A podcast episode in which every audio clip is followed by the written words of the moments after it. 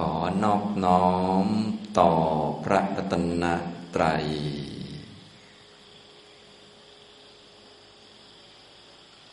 สวัสดีครับท่านผู้เข้าปฏิบัติธรรมทุกท่าน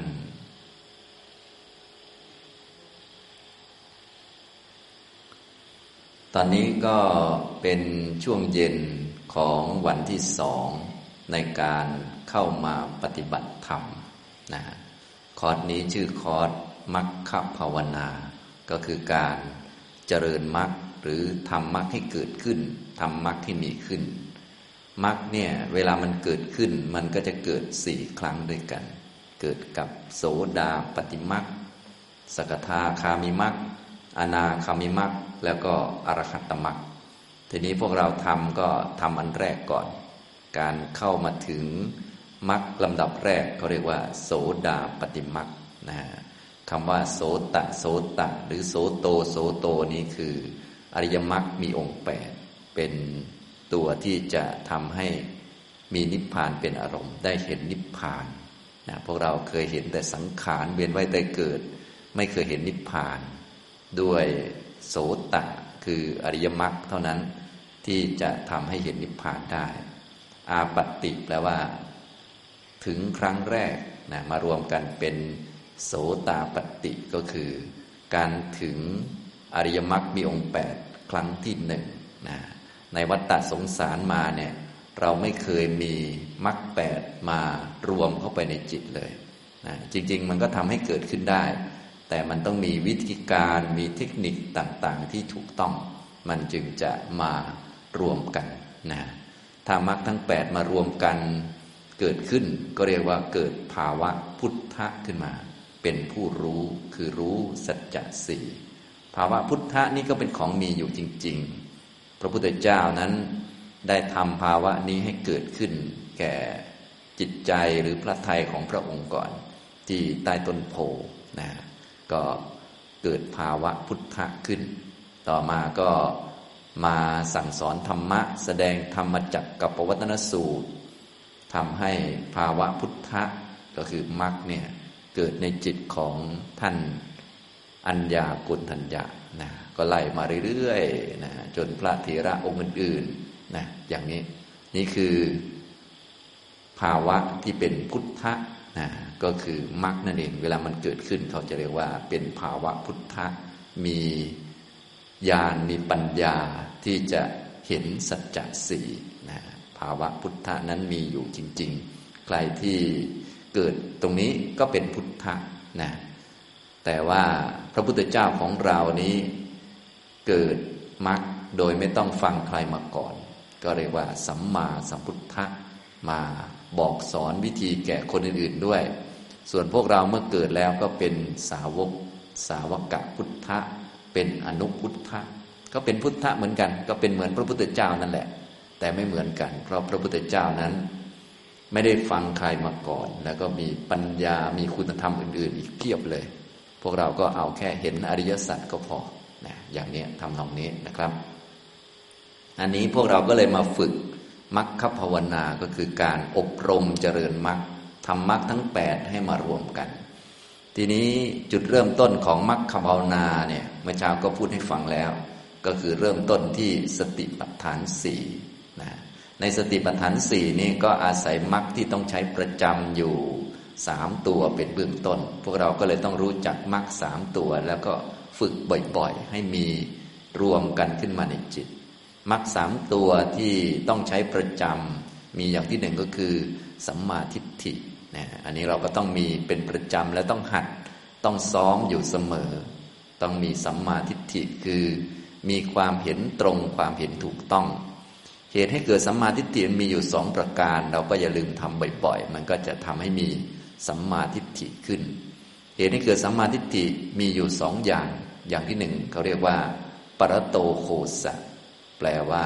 เสียงจากผู้อื่น ก็คือการฟังธรรม ฟังจากพระพุทธเจ้า เพราะพวกเราเป็นสาวกต้องฟังข้อมูล เข้าไปคบหาบัณฑิตแล้วก็ฟังธรรม อย่าไปคบคนพาลเพราะว่าถ้าคบคนพาล ก็จะได้ฟังเรื่องไม่เป็นเรื่อง พอฟังเรื่องไม่เป็นเรื่องไปคิดตามเขาก็จะไม่ได้เรื่อง ก็เวียนว่ายแต่เกิดเป็นทุกข์เราต้องคบบัณฑิตมีพระพุทธเจ้าเป็นต้น ไปอ่านไปสวดไปท่องไปเรียนบ่อยๆ ไปฟังนั่นเองเรียกว่าปรโตโคสะเหตุอย่างที่สองเรียกว่า โยนิโสมนสิการะ คือการกระทำไว้ในใจให้แยบคาย เมื่อเรียนแล้วต้องเอามาใส่ไว้ในใจกระทำไว้ในใจ เกิดเหตุการณ์ใด ๆ ก็ใส่ในใจว่าอันนี้ชื่อธรรมะอะไร สามารถบอก หรือว่าชี้แจงได้ แต่ไม่ใช่ชี้แจงให้คนอื่น ชี้แจงให้ตัวเองฟังนะเรียกว่าโยนิโสมนสิการคือการเอาธรรมะนั้นมากระทำไว้ในใจ ไม่มีอะไรที่มันไม่เป็นธรรมะหรอกมันเป็นธรรมะหมดนั่นแหละนะขนาดโดนด่ายังเป็นธรรมะเลยลองคิดดูนะถ้าใส่ใจถูกต้องก็เห็นว่าอ๋อมันเป็นธรรมะ และอธิบายให้ตัวเองเข้าใจ พอตัวเองเข้าใจก็อ๋ออย่างนี้ทำนองนี้ บางคนปัญญาน้อยก็อธิบายเยอะหน่อย กว่าจะอ๋อนี่ตั้งนาน บางคนต้องไปถามชาวบ้านก็อีก กว่าจะอ๋อเหรออย่างนี้นะ ถ้าคนปัญญาเยอะก็อ๋อไวนิดหนึ่งนะนี่ก็คือลักษณะของการโยนิโสมนสิการ การกระทำไว้ในใจ ใส่ใจให้มันรู้ว่ามันเป็นอย่างนั้น เป็นสัจธรรมเป็นธรรมะ เป็นทุกข์มันต้องเป็นอย่างนั้นจะเป็นอย่างอื่นไปไม่ได้ ทุกข์จะให้มันเป็นสุขก็ไม่ได้ มันต้องเป็นอย่างนั้นแหละ ทุกคนเกิดมาแล้วอยู่นานๆก็ต้องแก่ จะให้อยู่นานโดยไม่แก่ก็ไม่ได้ เกิดมาแล้วก็ต้องโดนด่า โดนนินทาทุกคน จะไม่โดนก็ไม่ได้ อย่างนี้เป็นต้นนะ ฟังดูก็ง่ายนะ แต่ว่าพวกนี้ต้องเอามาใส่ใจให้มันอยู่ในใจเลย ให้มันอยู่นะเพราะว่าถ้าไม่เอามาใส่ใจมันจะอยู่ในหนังสือ พอเจอเรื่องปุ๊บธรรมะไม่อยู่ในใจเรามันก็ ไม่ได้ใช้ใช้ไม่ได้แล้วนะอย่างนี้ทำนองนี้ ทุกท่านก็เลยต้องฟังทำบ่อยๆ แล้วก็หัดเอามากระทำไว้ในใจ คนไหนที่เขามีธรรมะในใจเขาก็มองอะไรก็เป็นธรรมะหมด เพราะว่าใจเขามีธรรมะแล้ว รู้ธรรมะแล้วมองอะไรก็เป็นธรรมะ เห็นว่ามันเป็นอย่างนั้น โอ้มันธรรมดาเนี่ยท่านไหนที่เคยคุยกับคนที่เขารู้ธรรมะมีธรรมะเนี่ยเขาก็จะบอกโอ้ธรรมดา บางทีเราคิดไม่ออกนะแต่ว่าเขาพูดก็เอ้าเป็นคำปกติเอง อย่างนี้ที่เป็นเช่นนั้น เพราะว่าในใจเขามีธรรมะนั่นเอง พวกเราก็ต้องฝึกให้มีสัมมาทิฏฐิ ให้มีความเห็นถูกต้อง อย่าลืมฟังธรรมบ่อยๆฟังบ่อยๆฟังให้จดจำได้เป็นคนมีข้อมูลที่ถูกต้องสวดมนต์เอาก็ได้นะทีนี้เมื่อฟังแล้วต้องเอามากระทำไว้ในใจเอามาใส่ใจเสมอ นะถ้าอยากรู้ว่าเราใส่ใจธรรมะได้มากได้น้อยอย่างไร ก็ดูชีวิตของเรา เวลากระทบเรื่องนั้นเรื่องนี้ เรามองออกไว้ว่ามันคืออยังไง อธิบายให้ตัวเองฟังได้ไหม ถ้าเราไม่ค่อยมีสัมมาทิฏฐิบางทีเราก็ต้องมีตัวช่วยก็คือครูบาอาจารย์ เวลามีปัญหาอะไรก็โทรไปถามนะขอถามปัญหาอย่างนี้แต่อาจารย์ก็รู้จักตายเหมือนกันนะ ถ้าไปรอพึ่งเขาอย่างนี้มันก็ไม่ไหวใช่ไหม ฉะนั้นโยนิโสมนสิการนี้มันเป็นเหตุภายใน จะต้องทำเอาเองทำบ่อยๆ จนกระทั่งไม่ต้องรอคนอื่นแล้วนะทำจนกระทั่งว่าไม่ต้องรอคนอื่นนะปกติพวกเราก็ต้องรอคนอื่นบางต้องถามเขาบ้างอะไรบ้างเรื่องที่เรายังสงสัย อันนี้เป็นเบื้องต้น แต่ต้องฝึกบ่อยๆ จนกระทั่งมีความรู้อยู่ในใจของเรา อันนี้เรียกว่า สัมมาทิฏฐินะเกิดจากเหตุสองประการ อย่างที่หนึ่ง คือปรโตโคสะฟังธรรม ทุกท่านอย่าลืมฟังธรรมบ่อยๆนะโดยเฉพาะฟังเรื่องอริยสัจสี่เรื่องอริยมรรคมีองค์แปดโพธิปักขิยธรรม ศีลสมาธิปัญญา หรืออื่นๆก็ฟังฟังเก็บเป็นข้อมูลนะ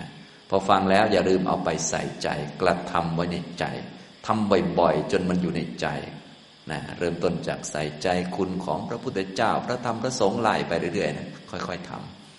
ทีนี้สัมมาทิฏฐินี้มันมีอยู่สองระดับด้วยกันสองชั้น เราต้องเข้าถึงทั้งสองชั้นเลย ต้องมีให้ครบ ถ้าใครมีสัมมาทิฏฐิครบ ทั้งสองชั้นร้อยเปอร์เซ็นก็เป็นพระโสดาบันพระโสดาบันเนี่ยมุ่งเน้นให้มีความเห็นถูกต้องก่อนพอมีความเห็นถูกต้องศีลมันก็จะดีเอง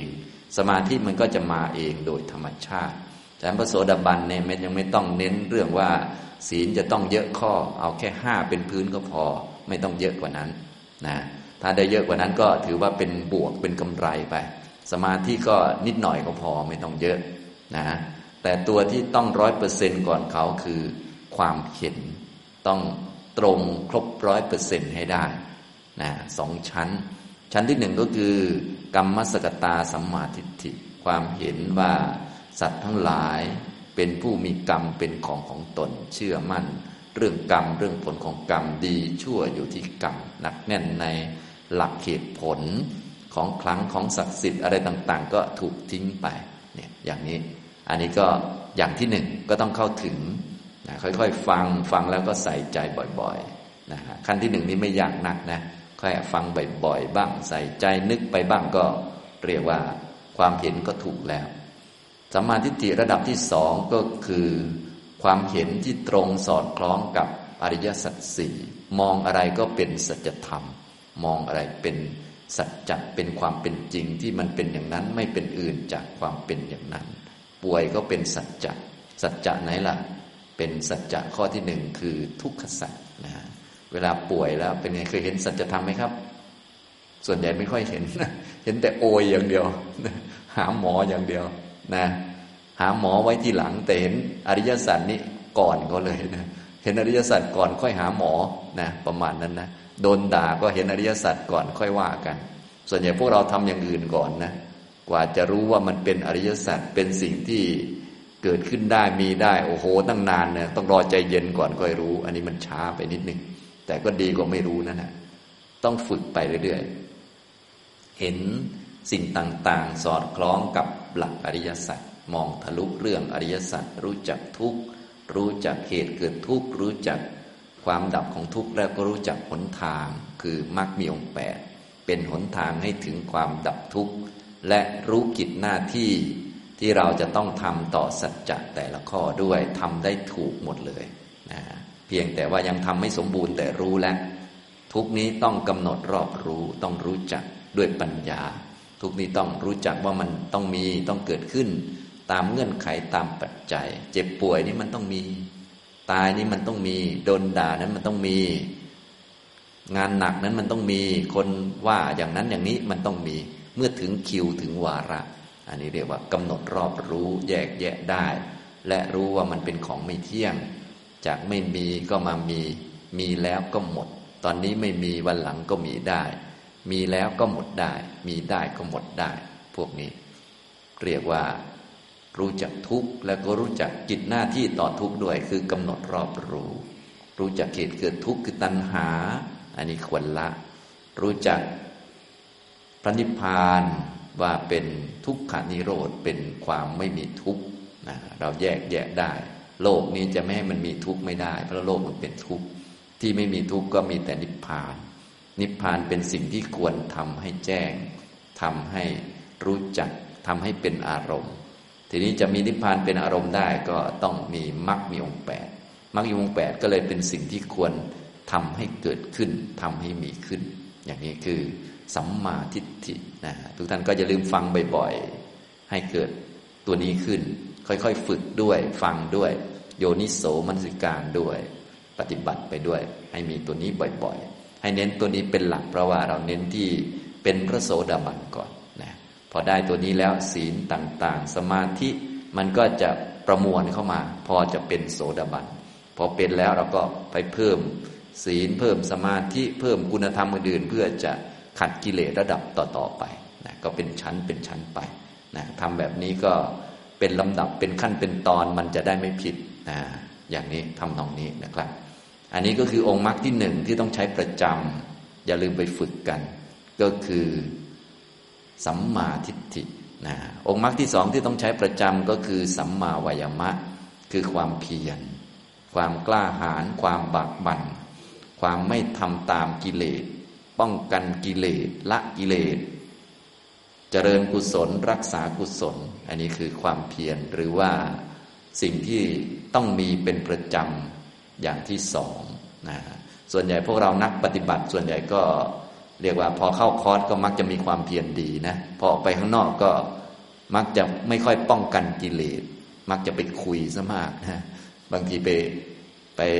โทษชาวบ้านเขาว่าเขาชวนคุย จริง ๆ ก็ตัวเองเนี่ยโผล่หน้าไปให้เขาชวนก็มีนะอย่างนี้เป็นต้นเนี่ยไปกินไปนอนก็ง่อยกินเลยทีนี้ฉะนั้นความเพียรนี้ต้องมีอยู่เสมอ ทั้งเพียรป้องกันกิเลส สำรวมระวังอินทรีย์ต่าง ๆ พิจารณาอาหารนี่ต้องทำเป็นประจำนะไม่ใช่ทำแต่ในคอร์สหลายท่านในคอร์สก็ทำอยู่เนาะพอไปบ้านได้พิจารณาไหมครับ โอ้ยอย่าหวังเลยว่างั้นนะในในคอร์สก็จะนอนจะพูดก็พิจารณาอยู่นะว่าอาจารย์อยู่ไหมเกรงใจอาจารย์ พิจารณานั่นนี่มีประโยชน์หรือเปล่าอยู่ พอไปข้างนอกเป็นไง ไม่ค่อยได้พิจารณาอะไร คืออย่างนี้มันไม่มีความเพียร ฉะนั้นความเพียรต้องมีเสมอ ก็เพียรจะมีอยู่สี่ประเด็นด้วยกัน ก็อันที่หนึ่งก็คือป้องกันกิเลสเสมอ กิเลสอย่าให้มันเกิดเยอะ เพราะมันเกิดเยอะจิตเราจะไม่สบาย จิตมันจะเศร้าหมองแล้วมันจะเสื่อมหมดเลยนะ สมมุติเราเคยได้สมาธิเคยได้นั่นได้นี่ ถ้ากิเลสเยอะๆมันเสื่อมหมดเลย อันนี้หลายท่านก็คงเสื่อมมาจนชินแล้วหลายท่านเสื่อมจนชินแล้วนะ ฉะนั้นเราจะมีกิเลสก็ได้ แต่ต้องป้องกัน ท่าที่เราป้องกันได้ มันป้องกันได้ไม่หมดหรอกเพราะว่าคนยังเป็นปุถุชนเนี่ยมันก็ต้องมีกิเลสบ้างแหละใช่ไหมแต่ว่าต้องป้องกัน ถ้าป้องกันมันก็ต้องน้อยลงแหละกิเลสโอกาสที่กิเลสจะเกิดมันก็น้อย โอกาสจะทำผิดมันก็น้อย ถ้าเราป้องกันนะนะต้องฉลาดป้องกัน ป้องกันกิเลสพวกนี้ต้องอาศัยกำลังจิตเยอะ ไม่งั้นแล้วจิตของเรามันก็จะตกไปนิสัยเก่า ความเพียรก็เลยมีลักษณะที่ยกจิตไว้ ว่าให้อยู่ในงานนี้นะแกอย่าไปงานอื่นอย่างนี้ ถ้าไม่มีความเพียรยกไว้ จิตของเราก็จะตกไปที่นอน ตกไปพูด ตกไปคุย ตกไปกิน ตกไปอย่างเดิมเลยนะบางท่านกว่าจะคลานขึ้นมา แบบจิตใจดีหน่อย เข้าคอร์สก็ต้องวันที่สามวันที่สี่นะพอกลับไปก็สองวันเหมือนเดิมอีกแล้วอันนี้มันก็น่าสังเวชตัวเองเหลือเกินนะ แบบนั้นมันก็ไม่ไหวนะขึ้นขึ้นลงลงแบบนั้นนะอย่างนี้ นี่ต้องมีตัวที่สองเนี่ยมันต้องใช้ประจำนะ ตัวความเพียร ไม่ใช่ใช้เฉพาะในคอร์สต้องไปใช้ทุกที่เลย ต้องพยายามป้องกันกิเลส คืออย่าให้กิเลสมันเยอะ อย่าให้กิเลสมันแรงมีไม่เป็นไร ให้รับรู้ให้เข้าใจมัน แต่อย่าให้มันบ่อย อย่าให้มันเยอะป้องกันกิเลสแล้วก็หัดละกิเลส เพราะว่ากิเลสของเรานี่มันเกิดจากความคิด ความคิดมันเกิดจากข้อมูล ต้องพยายามละมัน วิธีละมันก็เปลี่ยนเรื่องคิดซะนะเปลี่ยนเรื่องคิดเปลี่ยนสัญญาซะนะ เราอย่าให้โอกาสแก่ความคิด เพราะความคิดของเรามันเกิดจากสัญญา ข้อมูลเก่าของเรามันผิด จะให้มันคิดถูกไม่ได้ เราจึงปล่อยมันคิดไม่ได้ ให้เราชิงลงมือคิดก่อน ชิงไปเรื่อยๆนะอยู่นิ่งๆปุ๊บว่างเมื่อไหร่ก็พุทโธธรรมโมสังโฆไป สวดมนต์ไป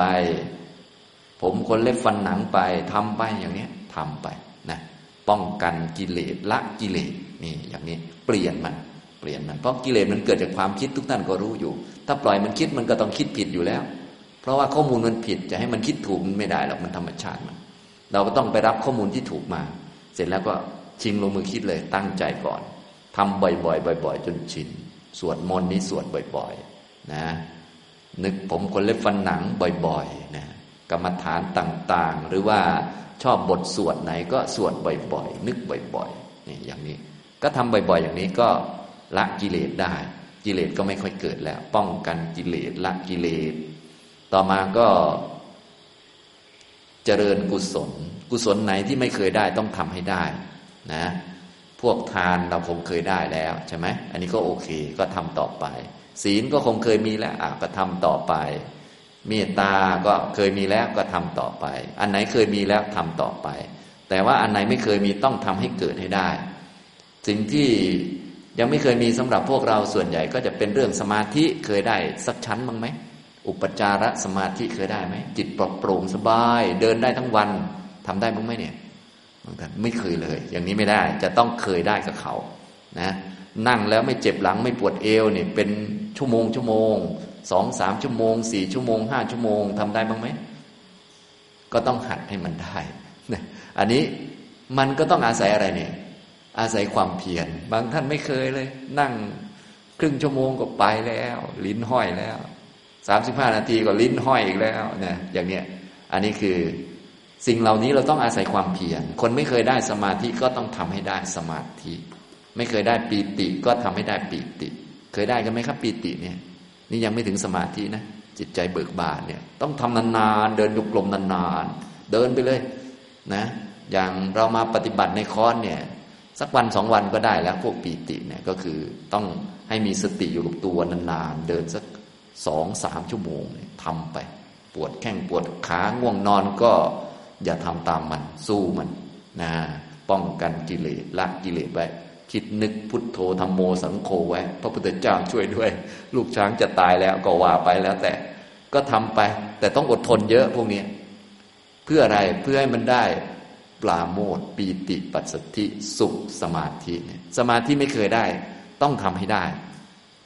นะบางท่านบอกว่า ดิฉันคงหมดโอกาส อันนี้คือไม่มีความเพียรเห็นไหมเนี่ยคำพูดพวกนี้คือไม่มีความเพียรพอไม่ได้ก็จิตก็ย่อหย่อนท้อถอย ความเพียรมันก็จะเอามาแก้พวกย่อหย่อนท้อถอยขี้เกียจนี่แหละนะอย่างนี้ท่านไหนที่เคยได้ก็รักษา อย่าให้มันหายไป ต้องพยายามรักษาไว้ ให้มันคล่องให้มันแคล่วหรือว่าให้มันคุ้นเคยมาก ๆ เพราะเวลามันคุ้นเคยต่อไปมันก็จะสบายเลย ได้สมาธิทุกที่ ไม่ต้องมานั่งสมาธิไม่ต้องมากำหนดลมหายใจ ไม่ต้องมาเดินจงกรมแล้ว ก็อยู่เฉยๆก็ได้สมาธิแล้วได้ความสุข อยู่ที่ไหนก็สบาย อยู่ที่ไหนก็ปลอดโปร่งเจออารมณ์ใด ๆ ก็จิตก็ไม่วอกแวก ไม่ยินดีไม่ยินร้าย อันนี้คือสมาธิที่เรียกว่าถ้าเราทำต่อเนื่องมันจะเป็นประมาณนี้ก็คือ มันจะได้ทุกที่และไม่เสื่อมด้วย นี่คือลักษณะของความเพียรมันจะประคับประคองจิตไว้ เหมือนกับยกจิตไว้ ไม่หล่นนะทุกท่านก็ตรวจสอบดูนะส่วนใหญ่พวกเราก็พอมีความเพียรอยู่บ้าง แต่ว่าบางทีนะหย่อนนะหย่อนยานก็คงพอรู้นะหย่อนตรงไหนบ้างก็ไปหาเอามันจะมีอยู่สี่ประเด็นให้ทำและต้องทำให้ได้ด้วย อาศัยความเพียรเป็นมรรคประจำเลยนะอันนี้อันที่หนึ่งคือป้องกันกิเลส อย่าให้กิเลสเกิดบ่อย มันเกิดได้แต่ต้องป้องกัน อย่าไป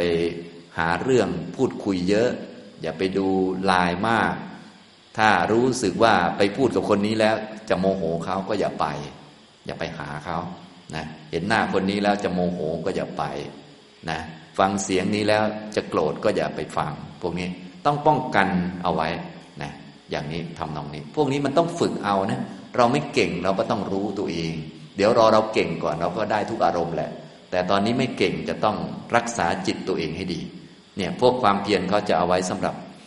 ประคับประคองจิตให้อยู่ในงานไปเรื่อยๆ รักษาเนื้อรักษาตัวไว้ อย่าปล่อยตัวเอง ให้หย่อนลงไป เพราะบางทีเราได้ดีแล้ว เราปล่อยตัวเองให้หลุดลงไป หลายครั้งมันก็หมดกำลังใจเป็นนะคนเราใช่ไหมอุตส่าห์ไปตั้งได้ตั้งดี แล้วก็ต้องมาทำใหม่อย่างนี้โอ้โห เหมือนบางท่านมาปฏิบัติธรรมเนี่ย กว่าจะหายง่วงนอนก็วันที่สามวันที่สี่แล้ว ก็กลับไปบ้าน พูดคุย จอกแจ๊กจอแจ ดูหนังละคร พอเข้าคอร์สใหม่ ง่วงอีกแล้ว เข้าคอร์สเมื่อไหร่ง่วงตลอด เข้าคอร์สเมื่อไหร่ง่วงตลอดอย่างนี้มันก็หมดกำลังใจนะคนเราใช่ไหมเพราะพวกนิวรณ์นี้มันมาจากทุจริตนะทุกท่านก็เลยป้องป้องกันเห็นไหมต้องป้องกันพวกทุจริตต่าง ๆ ละกิเลสนะป้องกันกิเลสละกิเลสนะ เจริญกุศล กุศลที่เราไม่เคยได้นะ สมาธิท่านไหนไม่เคยได้ ก็ต้องทำให้ได้ วิปัสสนาเคยได้กันไหม ถ้าเคยได้ก็ดีแล้วรักษาไว้ ใครที่ยังไม่เคยได้ต้องทำให้ได้ แยกรูปแยกนามเนี่ยต้องทำให้เป็น แยกรูปแยกนาม อันไหนรูปอันไหนนาม ต้องแยกให้เป็นต้องเห็นมันแยกให้ได้ เคยเห็นนามรูปแยกออกมาไหมมันเป็นยังไงไม่เคย อย่างนี้ไม่ได้ จะต้องฝึกจนเคย เห็นนามรูปมันแตกออกจากกัน นะเห็นกายเวทนาจิต มันแยกออกมา เห็นว่าหิวคือเวทนาไม่ใช่ท้อง ท้องหิวไม่เป็นเคยเห็นไหมอ่าอย่างเนี้ยขาปวดไม่เป็นเคยเห็นไหม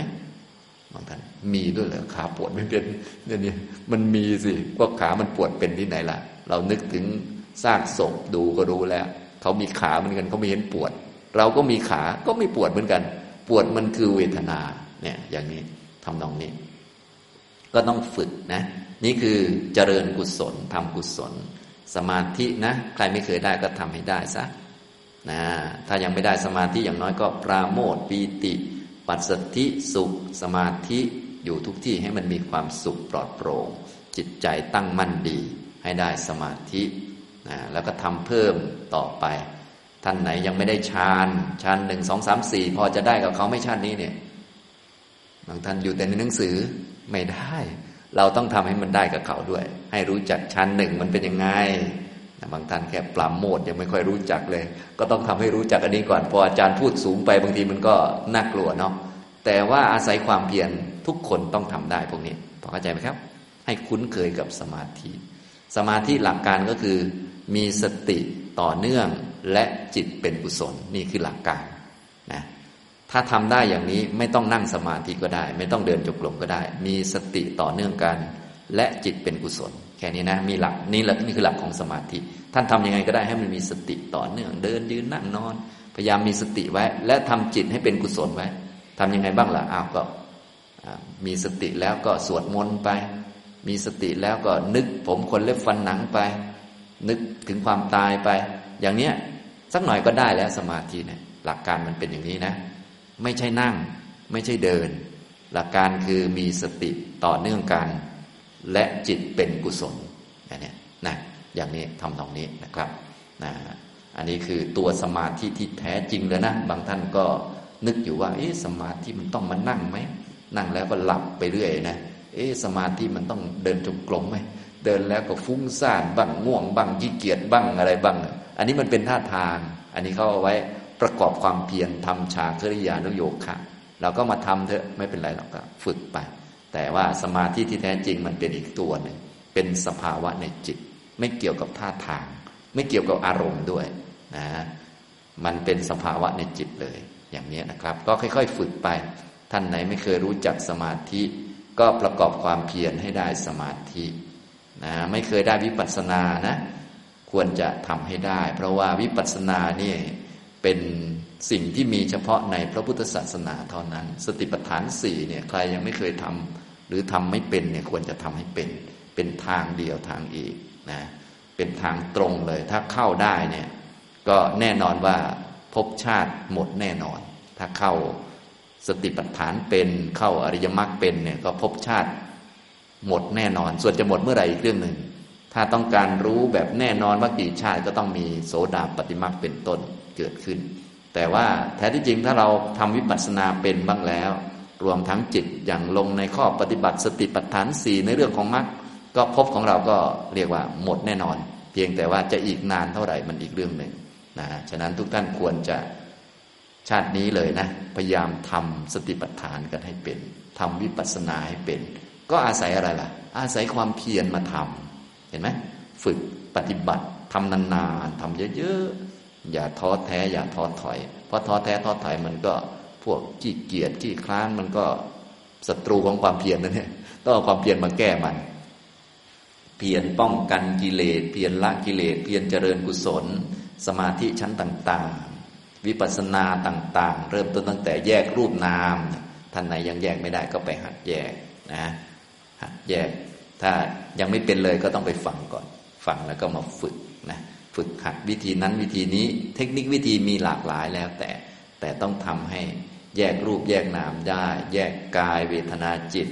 รูปขัน เวทนาขัน สัญญาขัน สังขารขัน วิญญาณขัน เห็นไม่เที่ยงเป็นทุกข์ไม่เป็นตัวตน เห็นเกิดดับในปัจจุบัน เห็นสภาวะเกิดแล้วดับในปัจจุบันเลยนี่มันเป็นยังไงเนาะเคยเห็นบ้างไหมเนี่ย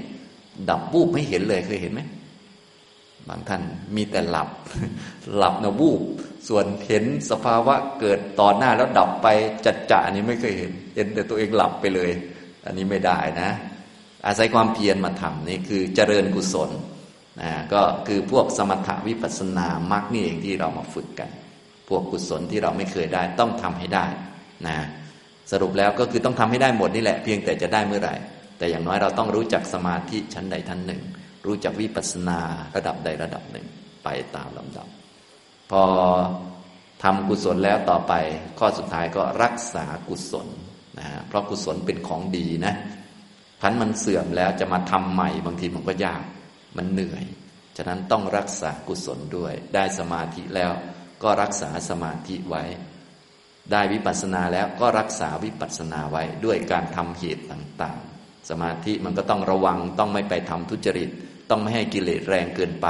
ต้องสำรวมเพิ่มขึ้น ต้องมีเงื่อนไขต่างๆ เราก็ใส่เข้าไปนะมีปัญญาแล้วอะเพื่อไม่ให้มันเสื่อมเราก็ฟังธรรมะเพิ่ม โยนิโสมนสิการเพิ่มนะได้ธรรมะชั้นนี้แล้วอยากจะได้เพิ่มก็ต้องไปเรียนที่ยากกว่าเดิม หัดพิจารณายากกว่าเดิม ไม่ใช่รู้เท่านี้ก็เอาเท่านี้ไม่ได้ มันต้องไปเรื่อยๆ จนถึงเรื่องอริยสัจสี่สูงสุดก็คือ ต้องให้รู้อริยสัจสี่ต้องมีมรรคแปดรวมประชุมกัน อันนี้ก็คือสัมมาวายามะเป็นองค์มรรคประจ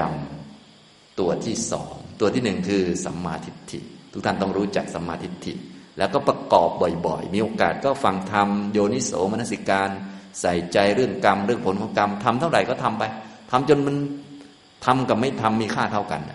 ะอย่างนี้พิจารณาไปเรื่อย เห็นคนอื่น โอ้คนนี้ ไม่ได้ทำความผิดแต่ติดคุกเป็นไปได้ไหม เป็นไปไม่ได้ คนไม่ทำผิดเนี่ย ติดคุกไม่ได้นะ เพียงแต่ความผิดเขาอาจจะอยู่ชาติที่แล้ว เรามองอะไรต้องมองให้ออก อย่าหลงเหตุการณ์ในโลกนะจนชัดจนไม่หลงเหตุการณ์นั่นแหละนะคนนี้ทำดีแต่โดนด่า คนทำดีแล้วโดนด่าไม่มีนะ มันต้องทำชั่วมามันจึงโดนด่า เพียงแต่ว่าชั่วมันไม่ได้ทำตอนนี้มันทำตั้งแต่ก่อนหน้านู้นอันนี้มันเป็นผลเฉยๆเราต้องมองให้ทะลุ พอเข้าใจไหมครับนะถ้ามองไม่ทะลุเนี่ย เราบางทีฉากหน้ามันบัง เราก็มองได้แค่ฉากหน้าเฮ้ยคนนี้ไม่ทำผิด ไม่ไปจับเขาใส่คุกทำไมอะไรเขาเป็นคนดีทำไมจะต้องเจ็บป่วยทำไมจะต้องโดนอย่างนั้นอย่างนี้ไอ้พวกที่โดนก็คือพวกนิสัยไม่ดีนั่นแหละ แต่ว่าเขาไม่ใช่ไม่ดีตอนนี้ เขาไม่ดีตอนอื่น อาจจะชาติก่อนหน้านั้น พันชาติที่แล้ว แสนชาติที่แล้ว เห็นไหมต้องแม่นพวกนี้ต้องพิจารณาต้องฝึกบ่อยๆ จนมีสัมมาทิฏฐิมองเข้าใจ ทั้งตัวเองทั้งคนอื่น ฝึกบ่อยๆ ฝึกขัดนะฮะมีความรู้เรื่องกรรมเรื่องผลของกรรม รู้สอดคล้องกับอริยสัจสี่ต่อไปองค์มรรคที่สองคือ สัมมาวายมะ ความเพียรประคับประคองจิตไว้ในสี่เรื่องนะ ซึ่งจะมีความเพียรได้ดีเนี่ยหลักการทางพุทธศาสนาก็คือจะต้องมีความรักที่จะทำเรียกว่ามีฉันทะ ถ้าใครมีฉันทะเนี่ยเขาก็จะมีความเพียรได้ดีนะฉะนั้นท่านไหนที่ยังไม่มีฉันทะเนี่ยจะต้องไปฝึกให้มีฉันทะก็คือความอยากความต้องการที่ถูกต้อง ความอยากความต้องการที่ถูกต้อง อยากจะกิเลสน้อยลง อยากจะได้สมาธิ อยากจะวิปัสสนาเป็น อยากจะเป็นพระอริยะกับเขาบ้าง อยากบ้างไหมครับเนี่ย เออนะไปใครไม่อยากก็ไปอยากซะนะนะอุ้ยสมาธิเลยดิฉันไม่อยากได้หรอกไม่ใช่ ดิฉันต้องอยากได้นะวิปัสสนาแยกรูปนามโอ้ฟังอาจารย์ ให้แยกรูปแยกนามอยากทำเป็น เออ อย่างเงี้ยใช้ได้นะอันนี้เขาเรียกว่าฉันทะพอเข้าใจไหมครับนะอยากพวกนี้จะต้องไปฝึกมานะ ไม่ใช่ฟังเรื่องสูงสูงฟังเรื่องสมาธิเรื่องวิปัสสนา เรื่องบรรลุธรรมน้ำลายยืดอย่างเดียวฟังเอาบุญ อย่างนี้ไม่ไหวนะ แบบนี้ไม่รอดนะฉะนั้นความเพียรจะดีมันอาศัยฉันทะ คือความรักที่จะทำความอยากที่จะเป็นอย่างนั้นอย่างนี้นะพระพุทธเจ้าเวลาสอนพระภิกษุเนี่ยก็จะบอกอะเธอนะ จงพิจารณาอยากจะเป็นอย่างพระสารีบุตรนนะอย่างเนี้ยอย่างพระมหาโมคคลานะ พวกเราก็ต้องอยากเป็นอย่างพระอริยเจ้า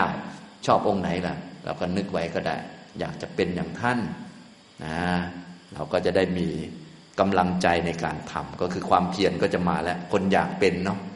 มีฉันทะอยากจะเป็นอยากจะได้ เราก็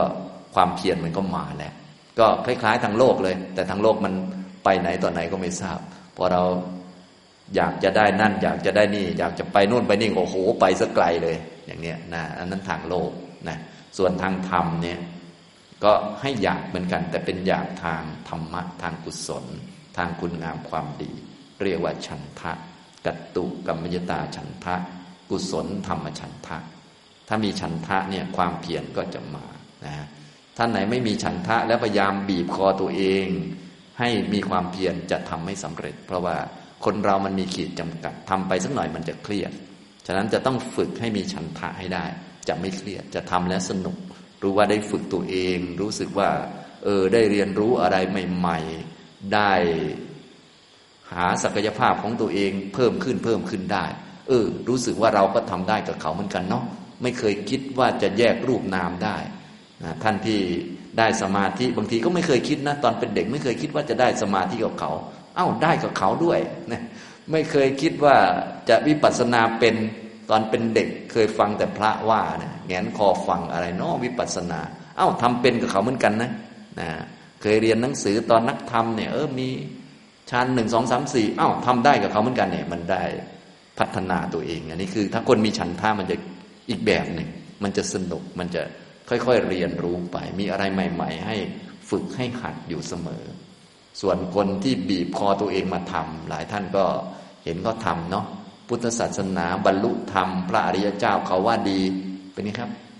เราก็ว่าดีตามเขา ไม่รู้เหตุผลอะไรมากอะว่าตามเขา เขาเดินจงกรมแล้วก็มาเดิน ก็พยายามบีบคอตัวเองให้เป็นคนดีอย่างนั้นนี้ แบบนี้มันเครียดนะเครียดมันก็จะได้พักหนึ่ง มันก็มันก็เดียวว่า พอมันเหนื่อยเต็มที่แล้ว มันก็จะไม่เอาแล้วอย่างเงี้ยมันจะรู้สึกอย่างนั้นนะฉะนั้นหลายท่านก็จะเป็นอย่างนี้ก็คือ ท่านก็พยายามมาทำเอาละทำให้เต็มที่เลย ท่านก็จะทำห้าวันนี้เต็มที่นะพอเลยห้าวันไปก็ ก็ทางนี้มันเต็มที่แล้วนอนเต็มที่เหมือนกันเดี๋ยวมันจะออกแนวนี้คือคนไม่มีฉันทะมันจะออกแบบ โอ้โหไปก็สูงก็ไปไปโลดเลย คือเขาว่าดีก็เอาตามเขาเต็มที่เลยประมาณนั้นนะนะพอไม่เอาตามเขาก็ทางเราเต็มที่นะเพราะว่ามันมันจะได้สมดุลกันว่าอย่างนั้นนะโอ้ ตื่นแต่เช้ามาหลายวันนะขอตื่นเที่ยงอีกเอาเอาคืนสักหน่อยเถอะอะไรเงี้ยนะนี่มันเป็นซะอย่างเนี้ยพวกไม่มีฉันทะทุกท่านก็ตรวจสอบตัวเองเนาะเรื่องความเพียรเนี่ยเป็นองค์มรรคองค์ที่สองนะครับ ที่ต้องมีประจำต่อไปอีกข้อหนึ่งที่ต้องมีประจำคือสติสัมมาสติ สติที่มีกำลังมั่นคงมากๆนะทุกท่านจะต้องมีสติที่มีกำลังและมั่นคงมาก ๆ นะไม่ปล่อยใจเลื่อนลอย เป็นคนไม่ประมาทมีสติอยู่เสมอ ต้องมีหลักให้จิต ซึ่งหลักให้จิตก็กายคตาสตินี้เป็นหลักของจิตที่ดีมาก พระพุทธเจ้าก็ชมไว้มากเลยนะก่อนจะทำกรรมฐานอื่นที่มันละเอียดเนี่ยให้ทำกายคตาสติก่อน เพราะอันนี้จะได้สติที่ดีนะแล้วก็จิตมันจะได้มั่นคง พอเรามีจิตมั่นคง เราอยากจะทำอะไรที่ละเอียดต่อไป จะเสริมปัญญาขั้นต่อไปมันก็สะดวกง่ายไม่พลาดด้วย อันนี้สามประการเรียกว่ามักประจำนะในมหาสติปัฏฐานสูตรที่ได้ให้ดูเมื่อเช้านี้ก็จะมีเกี่ยวกับเรื่องมรรคสามประการนี่แหละที่เป็นตัวตั้งกรรมฐาน ก็คือคำว่าอาตาปี สัมปชาโนสติมานะอยู่ในหน้า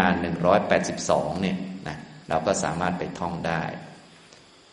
อาตาปีมีความเพียรเผากิเลส อันนี้คือสัมมาวายมะ จริงๆสัมมาวายมะเขามีสี่หน้าที่สี่อันด้วยกัน แต่เบื้องต้นให้เผากิเลสก่อน ให้สู้กับกิเลสก่อน เพราะตอนแรกกิเลสมันเยอะนะเดี๋ยวความเพียรชั้นหลังๆ ก็จะค่อย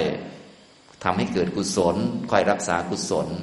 แต่แรก ๆ สมาธิก็ไม่ค่อยจะมีปัญญาก็ไม่ค่อยจะมีกิเลสมันมีเยอะ ก็เพียรเผากิเลสไปก่อน ก็ตัวเดียวกันนี่แหละ แต่ทำกิจนี้ซะก่อนนะอย่างนี้ อาตาปี เพียรเผากิเลส สัมปชัญโนมีสัมปชัญญะ อันนี้คือสัมมาทิฏฐินะอย่าไปหลงว่าสิ่งที่เกิดขึ้นเป็นเราเป็นของเราให้เห็น ไม่ใช่ตัวตน ไม่ใช่เราไม่ใช่ของเรา ให้เห็นเป็นกายเป็นจิตนะน้อยที่สุดให้แยกเป็นสองส่วน คือกายกับจิต หรือรูปธรรมกับนามธรรม เพิ่มขึ้นมาให้แยกเป็นสามคือกายเวทนาจิต เพิ่มขึ้นมาให้แยกให้ครบคือขันห้าอายตนะสิบสองธาตุสิบแปดแยกอันไหนก็ได้ ส่วนใหญ่จะนิยมให้แยกเป็นขันห้าก่อน จะได้เข้าใจตัวเองตั้งแต่ขั้นพื้นฐาน เพราะตัวเราตัวเราจริงๆก็คือ ขันห้ามารวมกัน อย่างเนี้ยทำนองนี้นะฉะนั้นถ้าท่านไหนสามารถแยกได้จนถึงขันห้าแล้วก็ถือว่าครบแล้วครบสิ่งที่มีอยู่จริง ๆ มันครบแล้วขันห้านะ ถ้าแยกกายแยกจิตนี่มันก็แยกเป็นสองมันยังไม่ครบนะที่ยังไม่ครบจริง ๆ มันก็รวมๆอยู่นั่นแหละ แต่ว่ามันไม่ครบถ้วน เพราะกายนี้มันก็เป็นที่รวมของรูป มันยังไม่เป็นรูปต้องแยกกายมาเป็นธาตุสี่ธาตุสี่และรูปที่อาศัยธาตุสี่อยู่ มันก็จะได้เป็นรูปนะจะได้ครบ ส่วนนามธรรม ก็เวทนาสัญญาสังขารวิญญาณให้มันครบนะนี่ท่านไหน สามารถที่จะแยกได้ถึงขันห้าแล้วก็โอเคครบแล้ว ต่อไปก็ไปหัดแยกอายตนะสิบสองหัดแยกธาตุสิบแปดนะอย่างนี้เชื่อมโยงไปเรื่อยๆ อันนี้ก็ต้องมาเรียนเพิ่ม หรือเราไม่รู้ชื่อก็ได้ เวลาปฏิบัติมันก็จะเห็นอยู่แล้ว แต่รู้ชื่อมันจะดีที่เวลาเราปฏิบัติและระบุชื่อได้มันจะคล่องมันจะไวกว่านะถ้าเราปฏิบัติแล้วรู้ไปเรื่อย ดูไปเรื่อยบางทีมันคืออะไรอย่างก็มันงงง มันไม่คล่องแคล่วนะบางทีรู้ไปรู้มามันไม่ยังลงอริยสัจนะที่สำคัญเนี่ยเราต้องรู้ให้มันยังลงอริยสัจฉะนั้นถ้าเรารู้ในแง่มุมของขันห้ามันก็ง่ายเลย เพราะว่าทุกอย่างมันก็คือขันห้าหมด และขันห้าอุปทานขันห้ามันก็คือทุกขสัจอยู่แล้ว มันก็ง่ายเลยมันล็อกลงไปนี่อย่างนี้ทำนองนี้นะครับนะฉะนั้นทุกท่านให้พยายามรู้ แยกแยะสิ่งต่าง ๆ ให้ครบขันห้านะพยายามนะ ถ้ายังไม่ได้ก็แยกสองก่อนนะวันนี้ให้หัดแยกเป็นไงได้สองบ้างไหมเนี่ย ต้องเดินนานๆนะแล้วก็ไปเห็นกายมันเดิน กายเดินจิตรู้นะกายเดินจิตคิด กายเดินจิตง่วงนะกายง่วงเป็นไหมครับ ง่วงไม่เป็น กายหนักกายเบาเป็นไหมไม่เป็นบางท่านโอ้โหกายหนักนะ ตูดหนักยกขาไม่ขึ้นเลยก็ไม่ไม่มีนะกายหนักกายเบาไม่มีนะกายมันก็คือกายนั่นแหละนะกายหนักกับกายเบากิโลมันขึ้นเท่ากันนั่นแหละ เราลองดูก็ได้ เวลามันง่วงนอนมันลุกไม่ค่อยขึ้น เอาไปชั่งกิโลดู มันก็หนักเท่ากันนั่นแหละ กับเดินได้ชิวเลย ตอนไม่ง่วง มันก็น้ำหนักเท่ากัน ฉะนั้นกายเนี่ยมันไม่เกี่ยว ไม่เกี่ยวกับหนักกับเบา ไม่เกี่ยวกับง่วง ไม่ง่วง ไม่เกี่ยวกับยากกับง่าย ต้องแยกแยะ ส่วนง่วงหนักเบา พวกนี้มันเป็นด้านนามธรรม ให้เราแยกนะด้านรูปธรรมนี้มันไม่คิดไม่นึกไม่รู้สึกอะไร มันไม่คิดไม่นึกไม่รู้สึก ไม่มีเวทนาอะไรนะอย่างนี้ไม่ดำไม่ขาวมันก็เป็นแค่ร่างกาย ถ้าเรานึกไม่ออกก็ให้นึกถึงศพคนตายที่ท่านเปรียบเทียบเอาไว้แล้วนะศพคนตายนี่มันไม่รู้เรื่องหรอก มันไม่หนักไม่เบา ไม่ร้องไม่เจ็บไม่ปวดอะไรทั้งนั้นแหละ นั่นคือกายนะครับ ส่วนอันอื่นง่วงนอน รู้สึกหนัก รู้สึกเบา รู้สึกง่วงเงาเฮานอน ลืมตาไม่ค่อยขึ้นอะไรพวกเนี้ยพวกลืมตาไม่ขึ้นก็ไม่ใช่ตานะ มันเป็นจิตก็จะไหมมองไม่ค่อยเห็นก็ไม่ใช่ตามันเป็นจิตพอเข้าใจไหมอย่างนี้ ทำนองนี้บางคนมันอันไหนเป็นอันไหนงงไปหมดแค่สองอันคือรูปธรรมกับนามธรรมยังยากเลยนะบางคนเนี่ยนะแต่บางคนเขาเก่งๆเขาปั๊บเดียวก็รู้แล้วแต่บางคนก็ไม่เก่งก็ต้องทำเนาะเก่งหรือไม่เก่งก็ต้องทำนะ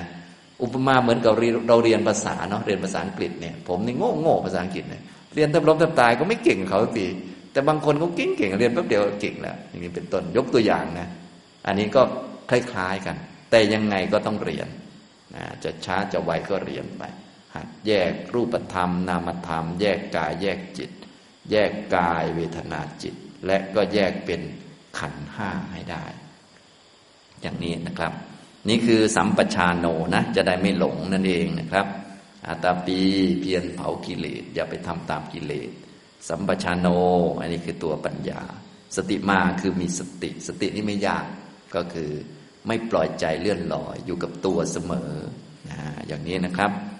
ให้ทำบ่อยๆนะดูกายว่าเป็นกาย ดูเวทนาว่าเป็นเวทนา ดูจิตว่าเป็นจิต ดูธรรมว่าเป็นธรรมนะในเมื่อเช้าก็ได้พูดให้ฟังแล้วนะเรื่องของอุทเทศหรือหัวข้อของมหาสติปัฏฐานเนี่ยเป็นทางเอกทางเดียวเท่านั้นนะครับ ทีนี้ในสติปัฏฐานทั้งสี่เนี่ยเวลาแยกละเอียดออกไป ก็หมวดที่หนึ่งก็จะเป็นกายานุปัสสนา เห็นความเป็นจริงของกายนะก็จะมีสิบสี่หมวดด้วยกัน ถ้าเราได้ศึกษาได้ท่องได้ฝึกปฏิบัติจากกายคตาสติมาแล้ว ก็อันเดียวกัน แต่ว่าวิธีการหรือมุมมองต่างกันนะก็ถ้าเป็นกายคตาสตินี่จะเน้นเอาจิตมา อยู่กับกายให้มันมั่นคง มันจะได้ไม่คิดข้างนอก จะได้ไม่คิดเรื่องอื่น ส่วนกายานุปัสสนานี้เน้นให้มีปัญญาเข้าใจความเป็นจริง ให้เห็นความเสมอกันของกายทั้งจักรวาลเนี่ยก็เราก็กายคนอื่นก็กาย สุนัขกก็กาย เทพก็กาย ผีก็กาย อะไรก็กายทั้งนั้นแหละ สัตว์ไม่มีคนไม่มี แต่กายมี กายที่เที่ยงมีไหม ไม่มีนะกายกบกายเขียดก็มี แต่กบเขียดไม่มีนะตัวเราก็ไม่มีตัวเขาก็ไม่มี แต่มีอะไรครับ มีกายเนี่ยอย่างเงี้นะกายานุปัสสนาจะเน้นให้มีปัญญาเข้าใจ เข้าใจกายของตัวเองให้มันทะลุ จนกระทั่งเข้าใจกายคนอื่น เข้าใจกายที่มีอยู่ทั้งจักรวาลเลย เข้าใจดูตัวเองคนเดียวเข้าใจหมดนะดูให้มันได้ปัญญา ดูร่างกายของตัวเองเข้าใจว่ามันเป็นรูปเป็นธาตุสี่เห็นกายสุนัขมันก็คือธาตุสี่สุนัขก็ไม่มี เหมือนกัน เห็นกายแมวก็เป็นธาตุสี่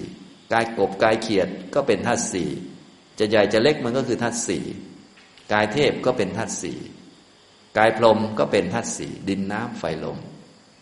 นอกจากธาตุธาตุสี่แล้วไม่มีไม่มีคนเลยเนี่ยอย่างนี้คือลักษณะของกายานุปัสสนา นะก็จะเน้นต่างกันนะเน้นต่างกันคืออันหนึ่ง กายคตาสตินี้จะเน้นไปทางสมาธิจะได้ไม่คิดมาก จะได้ไม่คิดปรุงแต่งไปตามรูปเสียงกลิ่นรสสัมผัสนะถ้าเป็นกายานุปัสสนานี้จะเน้นปัญญา ให้เห็นว่ากายนี้มันเป็นของไม่เที่ยง มันอยู่ไม่ตลอด มันอยู่ไม่นาน มันเป็นทุกข์เป็นของนำมาซึ่งความยากลำบาก มันไม่เป็นตัวไม่เป็นตน ไม่ใช่ตัวไม่ใช่ตน ไม่ใช่เราไม่ใช่ของเรา มันเป็นกายที่ไม่เที่ยง กายที่ไม่เที่ยงมีอยู่ แต่คนไม่มีสัตว์ไม่มี รูปที่ไม่เที่ยงมีอยู่ รูปเต็มเป็นทุกข์มีอยู่อพอมีรูปก็นำทุกข์มาให้เนี่ย มีเส้นผมเนี่ยนำปัญหามาให้ไหมนำปัญหามาให้ มีตานำปัญหามาให้ไหมนำปัญหามาให้ นำปัญหามาให้ทุกอันแหละนะทุกอันเลยนะมีเล็บก็นำปัญหามาให้ไหมก็นำมาให้ทั้งนั้นแหละนะก็ดูเอาพิจารณาเอาจนกระทั่งเข้าใจพอเข้าใจแล้วเราก็จะรู้จักโอ้มันเป็นอย่างนี้กาย พอเข้าใจกายตัวเองก็เปรียบเทียบกายคนอื่น ก็อันเดียวกัน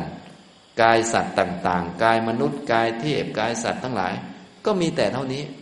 แล้วใครจะอยากมีกายอีก มันก็เขียนหมดแล้วอย่างนี้ นี่คือลักษณะของปัญญานี่กายานุปัสสนาเนี่ยจะเน้นแบบนี้นะครับ กายานุปัสสนาก็จะมี 14 หมวดนะ14 ปัปพะนะจะเรียงเหมือนกับกายคตาสติเลยนะครับนะฉะนั้นอารมณ์หรือว่าตัวกรรมฐานนี่แบบเดียวกัน แต่วิธีการไม่เหมือนกันเท่านั้นเอง วิธีการทางฝั่งของโพธิปัจจยธรรมนี้ เน้นทางด้านปัญญาเห็นสัจธรรม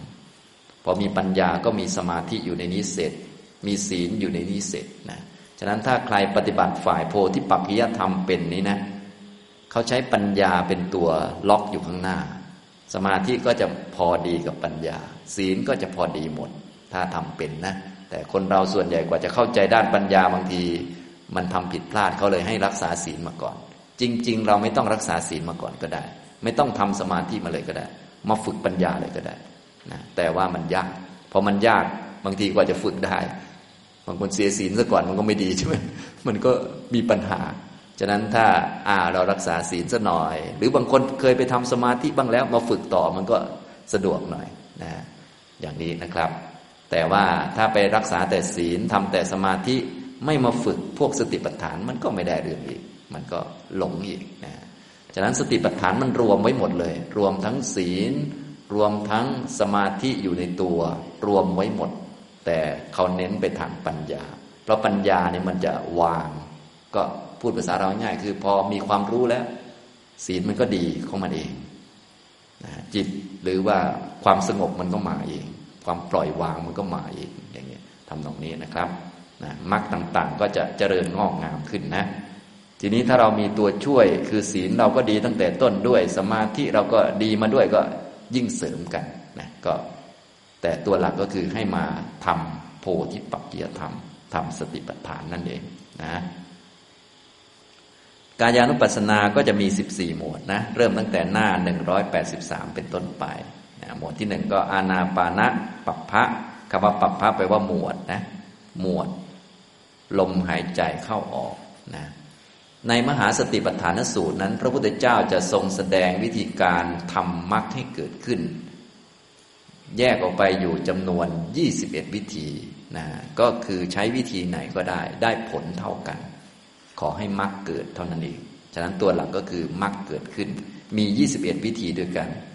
กายานุปัสสนาสิบสี่วิธี เวทนานุปัสสนาหนึ่งวิธี จิตตานุปัสสนาหนึ่งวิธี แล้วก็ธรรมานุปัสสนาอีกหนึ่งวิอีกห้าวิธี รวมเป็นยี่สิบเอ็ดวิธีการ เรียกว่าปัปพะนะใช้หมวดไหนก็ได้ พระองค์จึงจะมีคำบอกว่า ปุณะจะปรังพิกเว ดูก่อนภิกษุทั้งหลาย วิธีการอื่นยังมีอยู่อีกอย่างนี้อยู่เรื่อยๆ เวลาเราอ่านดูนะอามาดูตั้งแต่ปัปพะที่หนึ่งอาณาปานาปัปพะหมวดลมหายใจเข้าออก หน้าหนึ่งร้อยแปดสิบสามนะเราก็ลองไปอ่านดูนะเวลาท่านขยายความในแต่ละหมวดแต่ละหมวดเนี่ยนะก็จะมีการขยายความเป็นสามชุดสามส่วน ส่วนที่หนึ่งก็คือ เทคนิคหรือวิธีการฝึกให้มีสติสัมปชัญญะโดยอาศัยปัปพะนั้นๆ อย่างเช่น หมวดอานาปานาปัปพะเนี่ยก็ตอนต้นก็จะบอกวิธีการฝึกหมวดลมหายใจเข้าออกว่าฝึกยังไง จึงจะได้สติสัมปชัญญะดี จึงจะได้สมาธิและปัญญาดีอย่างนี้นะก็จะบอกนะมีการดูลมหายใจเนี่ยนะเป็นสี่ขั้นตอนด้วยกัน อยู่หน้า 184 มีดีคังวาอัสสันโตดีคังอัสสามีติปชานาติเป็นต้นเราก็ไปท่องเอาได้นะครับ อันนี้อันนี้ก็คือวิธีในการฝึกให้มีสติสัมปชัญญะ ถ้ามีโอกาสเดี๋ยวค่อย อธิบายละเอียด ตอนนี้อธิบายวิธีการแสดงธรรมของพระพุทธเจ้า พระองค์จะบอกวิธีสร้างสติปัญญาขึ้นมาก่อนนะเป็นชุดว่าถ้าใช้ลมหายใจต้องทำแบบนี้จึงจะได้ผลนะทีนี้เมื่อสอนเบื้องต้นส่วนที่หนึ่งแล้ว ต่อไปก็จะบอกวิธีในการฝึกให้เห็นความเสมอกันของธรรมะต่าง เริ่มอย่างลงสู่เรื่องอริยสัจก็จะมาอยู่ที่หน้า 186 หน้า 186 ตอนล่างๆเนี่ยจะมีคำว่า อิติด้วยวิธีการดังที่ได้กล่าวมาแล้วนี้นะ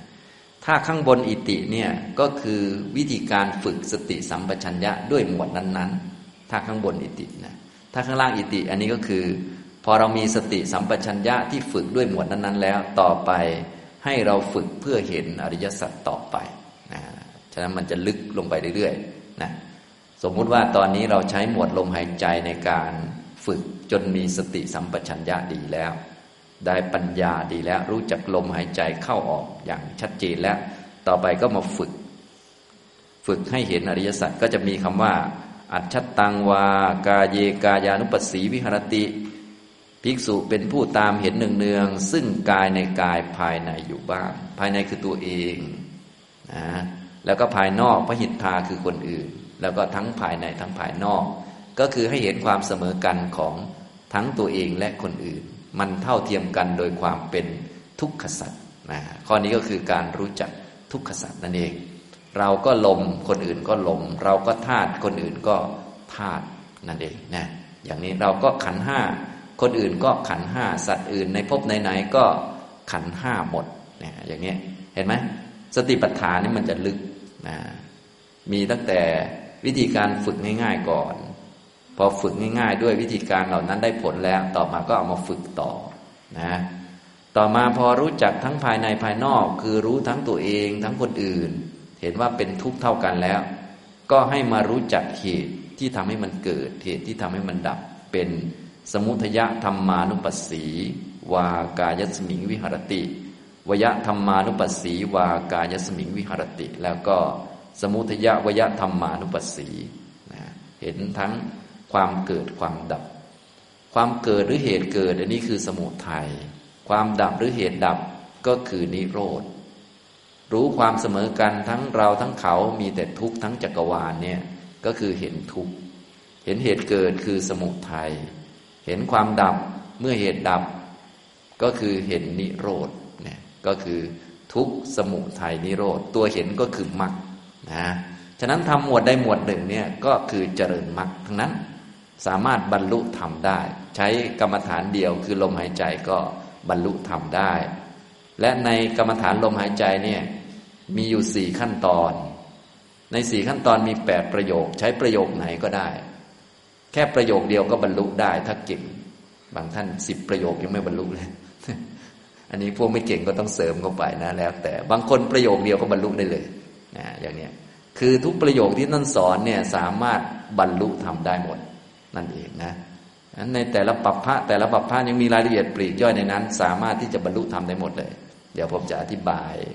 ย่อๆให้ฟังว่า เอ๊ะแล้วมันจะบรรลุได้ยังไงในประโยคนั้นๆ เดี๋ยวอธิบายอีกทีนึง ตอนนี้อธิบายวิธีอ่านก่อนเนาะส่วนที่หนึ่งแสดงวิธีการฝึกสติสัมปชัญญะให้เยอะขึ้น ด้วยการใช้กรรมฐานนั้น ๆ เช่น ลมหายใจ ส่วนที่สองก็คือให้เห็นทุกสมุทัยนิโรธ แล้วก็มรรคก็คือการเห็นสัจจะนั่นเองประกอบนะอย่างนี้นะครับ ภายในภายนอกนี่คือเห็นทุก เห็นความเกิดคือสมุทัย เห็นความดับคือนิโรธ ตัวเห็นคือมรรคก็คือเรามาเจริญมรรคนั่นแหละ เจริญตัวเห็นนั่นแหละนะ ต่อไปก็เป็นวัตถุประสงค์ของการปฏิบัติสติปัฏฐาน ก็เริ่มตั้งแต่อัติกายโยติวาปนัสสะสติปัจจุปฏิตาโหติอันหนึ่งสติของภิกษุนั้นเป็นสภาวะที่ตั้งขึ้น เฉพาะหน้าว่ากายเท่านั้นมีอยู่ จะต้องฝึกสติปัฏฐานขึ้นมาให้ตั้งขึ้นมาว่า สิ่งที่มีอยู่นี้มีแค่กายเท่านั้น มีแต่กายที่ไม่เที่ยง คนมีไหมในโลกนี้ ไม่มีมีแต่กาย ซึ่งสิ่งที่จะรู้อันนี้หรือว่าความรู้ที่จะทำให้รู้อันนี้คือสติปัฏฐานเท่านั้น จึงจะรู้ว่าทั้งโลกทั้งจักรวาลมีแค่กายเท่านั้น และมีแต่กายที่ไม่เที่ยง คนไม่มีสัตว์ไม่มี ผู้หญิงไม่มีผู้ชายไม่มี ที่เห็นอย่างนี้เพื่ออะไรเพื่อให้เกิดญาณญาณจะได้เยอะขึ้น สติก็จะได้ดีมากขึ้นไปเรื่อยๆเนี่ยพอเข้าใจไหมครับ สติปัฏฐานเขาก็ทำเพื่ออย่างนี้นะไม่ได้ทำเพื่ออะไรทำเพื่อให้มันญาณมันเยอะขึ้น ปัญญาจะได้คมขึ้นนะอย่างนี้คมขึ้นเริ่มต้นตั้งแต่โอ้มีแต่กายเท่านั้น มีแต่รูปเท่านั้น มีแต่ธาตุเท่านั้น มีแต่ขันเท่านั้น มีแต่สัจจะเท่านั้น คนไม่มี ทุกมีแต่คนไม่มี มักมีแต่คนไม่มี กิเลสมีแต่คนไม่มี เขาต้องการแบบนี้สติปัฏฐานเขาต้องการแบบนี้นะกายเท่านั้นมีอยู่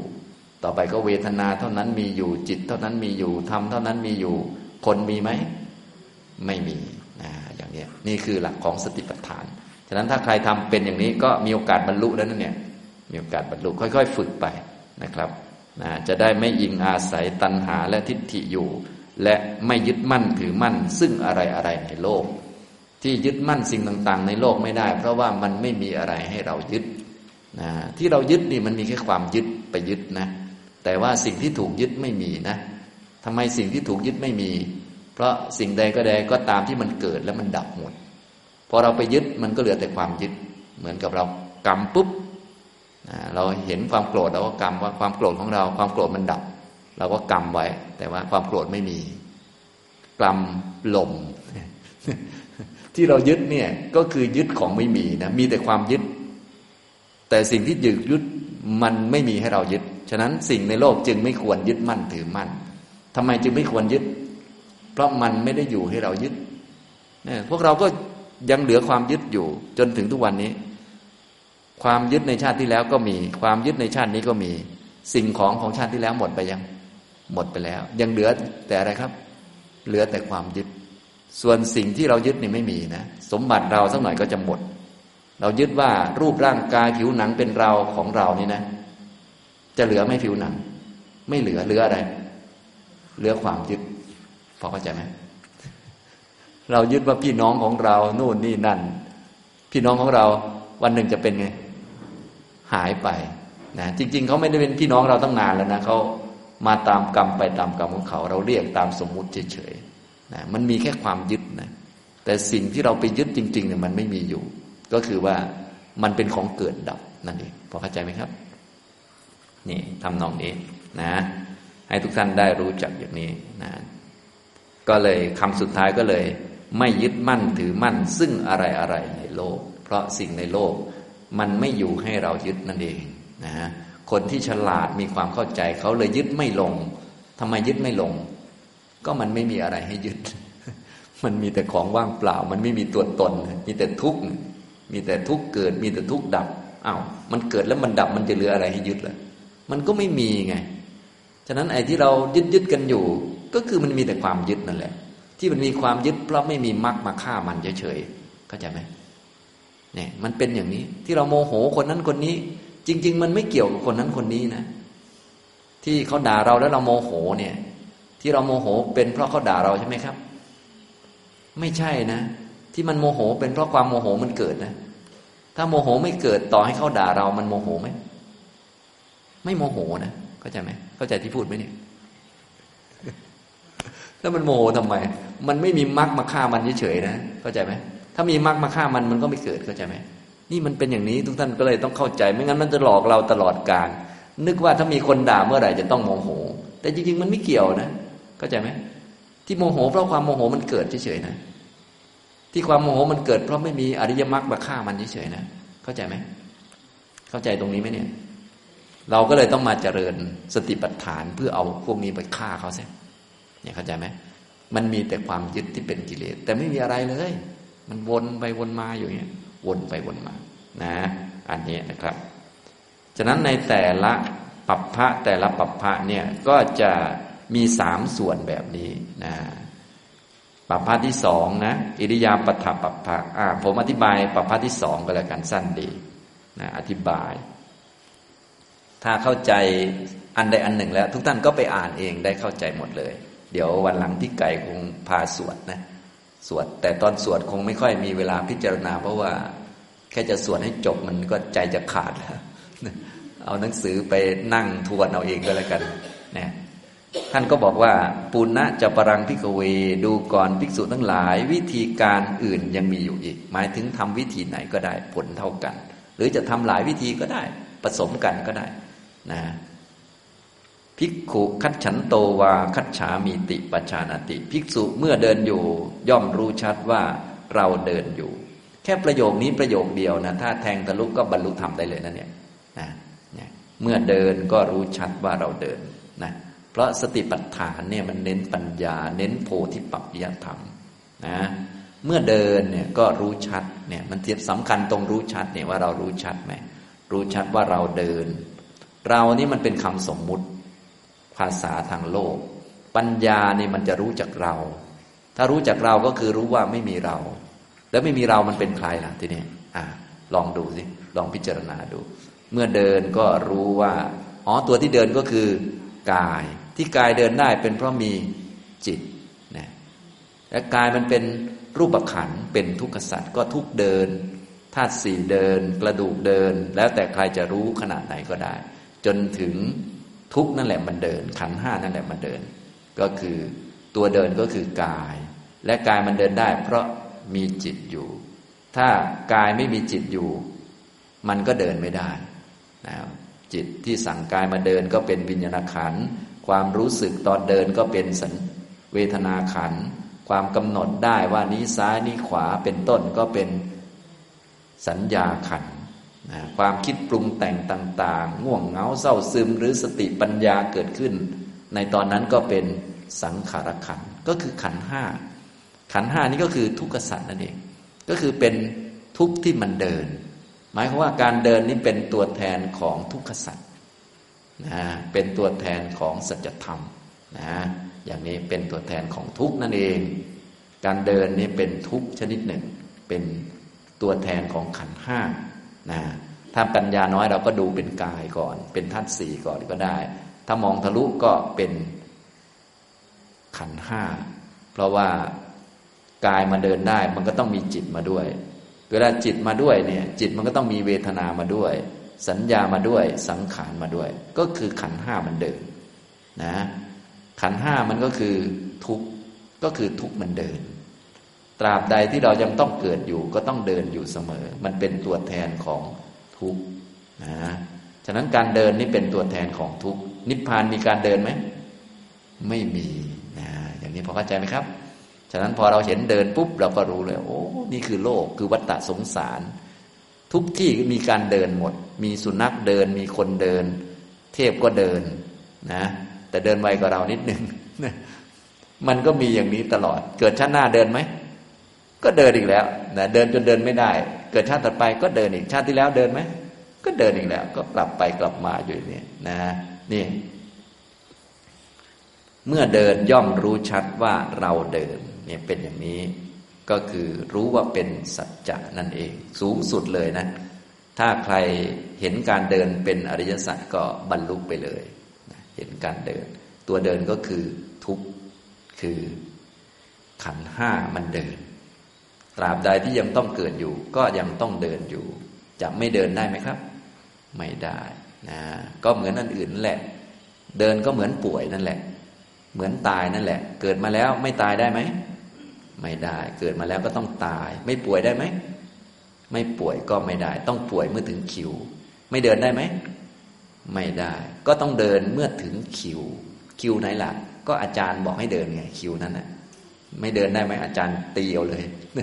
แต่ถึงอาจารย์ไม่ใช้ไม่บอกให้เดิน ถึงคิวก็ต้องเดินอีกแล้ว ถึงคิวก็ต้องนั่ง ต้องทำนั่นทำนี่อีกแล้ว มันก็คือปรากฏการของทุกข์นั่นเองพอเข้าใจไหมครับ นี่การเดินเนี่ยเป็นเครื่องหมายของความทุกข์ไม่ใช่เครื่องหมายของว่ามีคนมีหญิงมีชายนะ เป็นเครื่องหมายว่าโลกนี้มันเต็มไปด้วยทุกข์ในโลกมีคนเดินเยอะไหมครับ เยอะสัตว์ก็เดินเยอะๆอันนี้เป็นเครื่องหมายของทุกข์นั่นเองเป็นทุกขสัตว์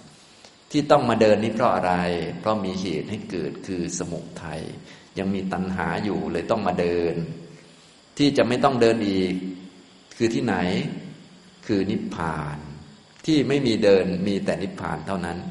แสดงว่าตอนนี้เราอยู่ในวัฏฏะสงสารก็เลยมีเดินกันอยู่ เต้ไปหมดเลย ที่นิพพานมีเดินไหม ไม่มีแล้วเราจะเห็นนิพพานที่ไม่มีการเดินไปเดินมาได้ยังไง ด้วยมรรคแปดเข้าใจไหมครับเข้าใจไหมแบบนี้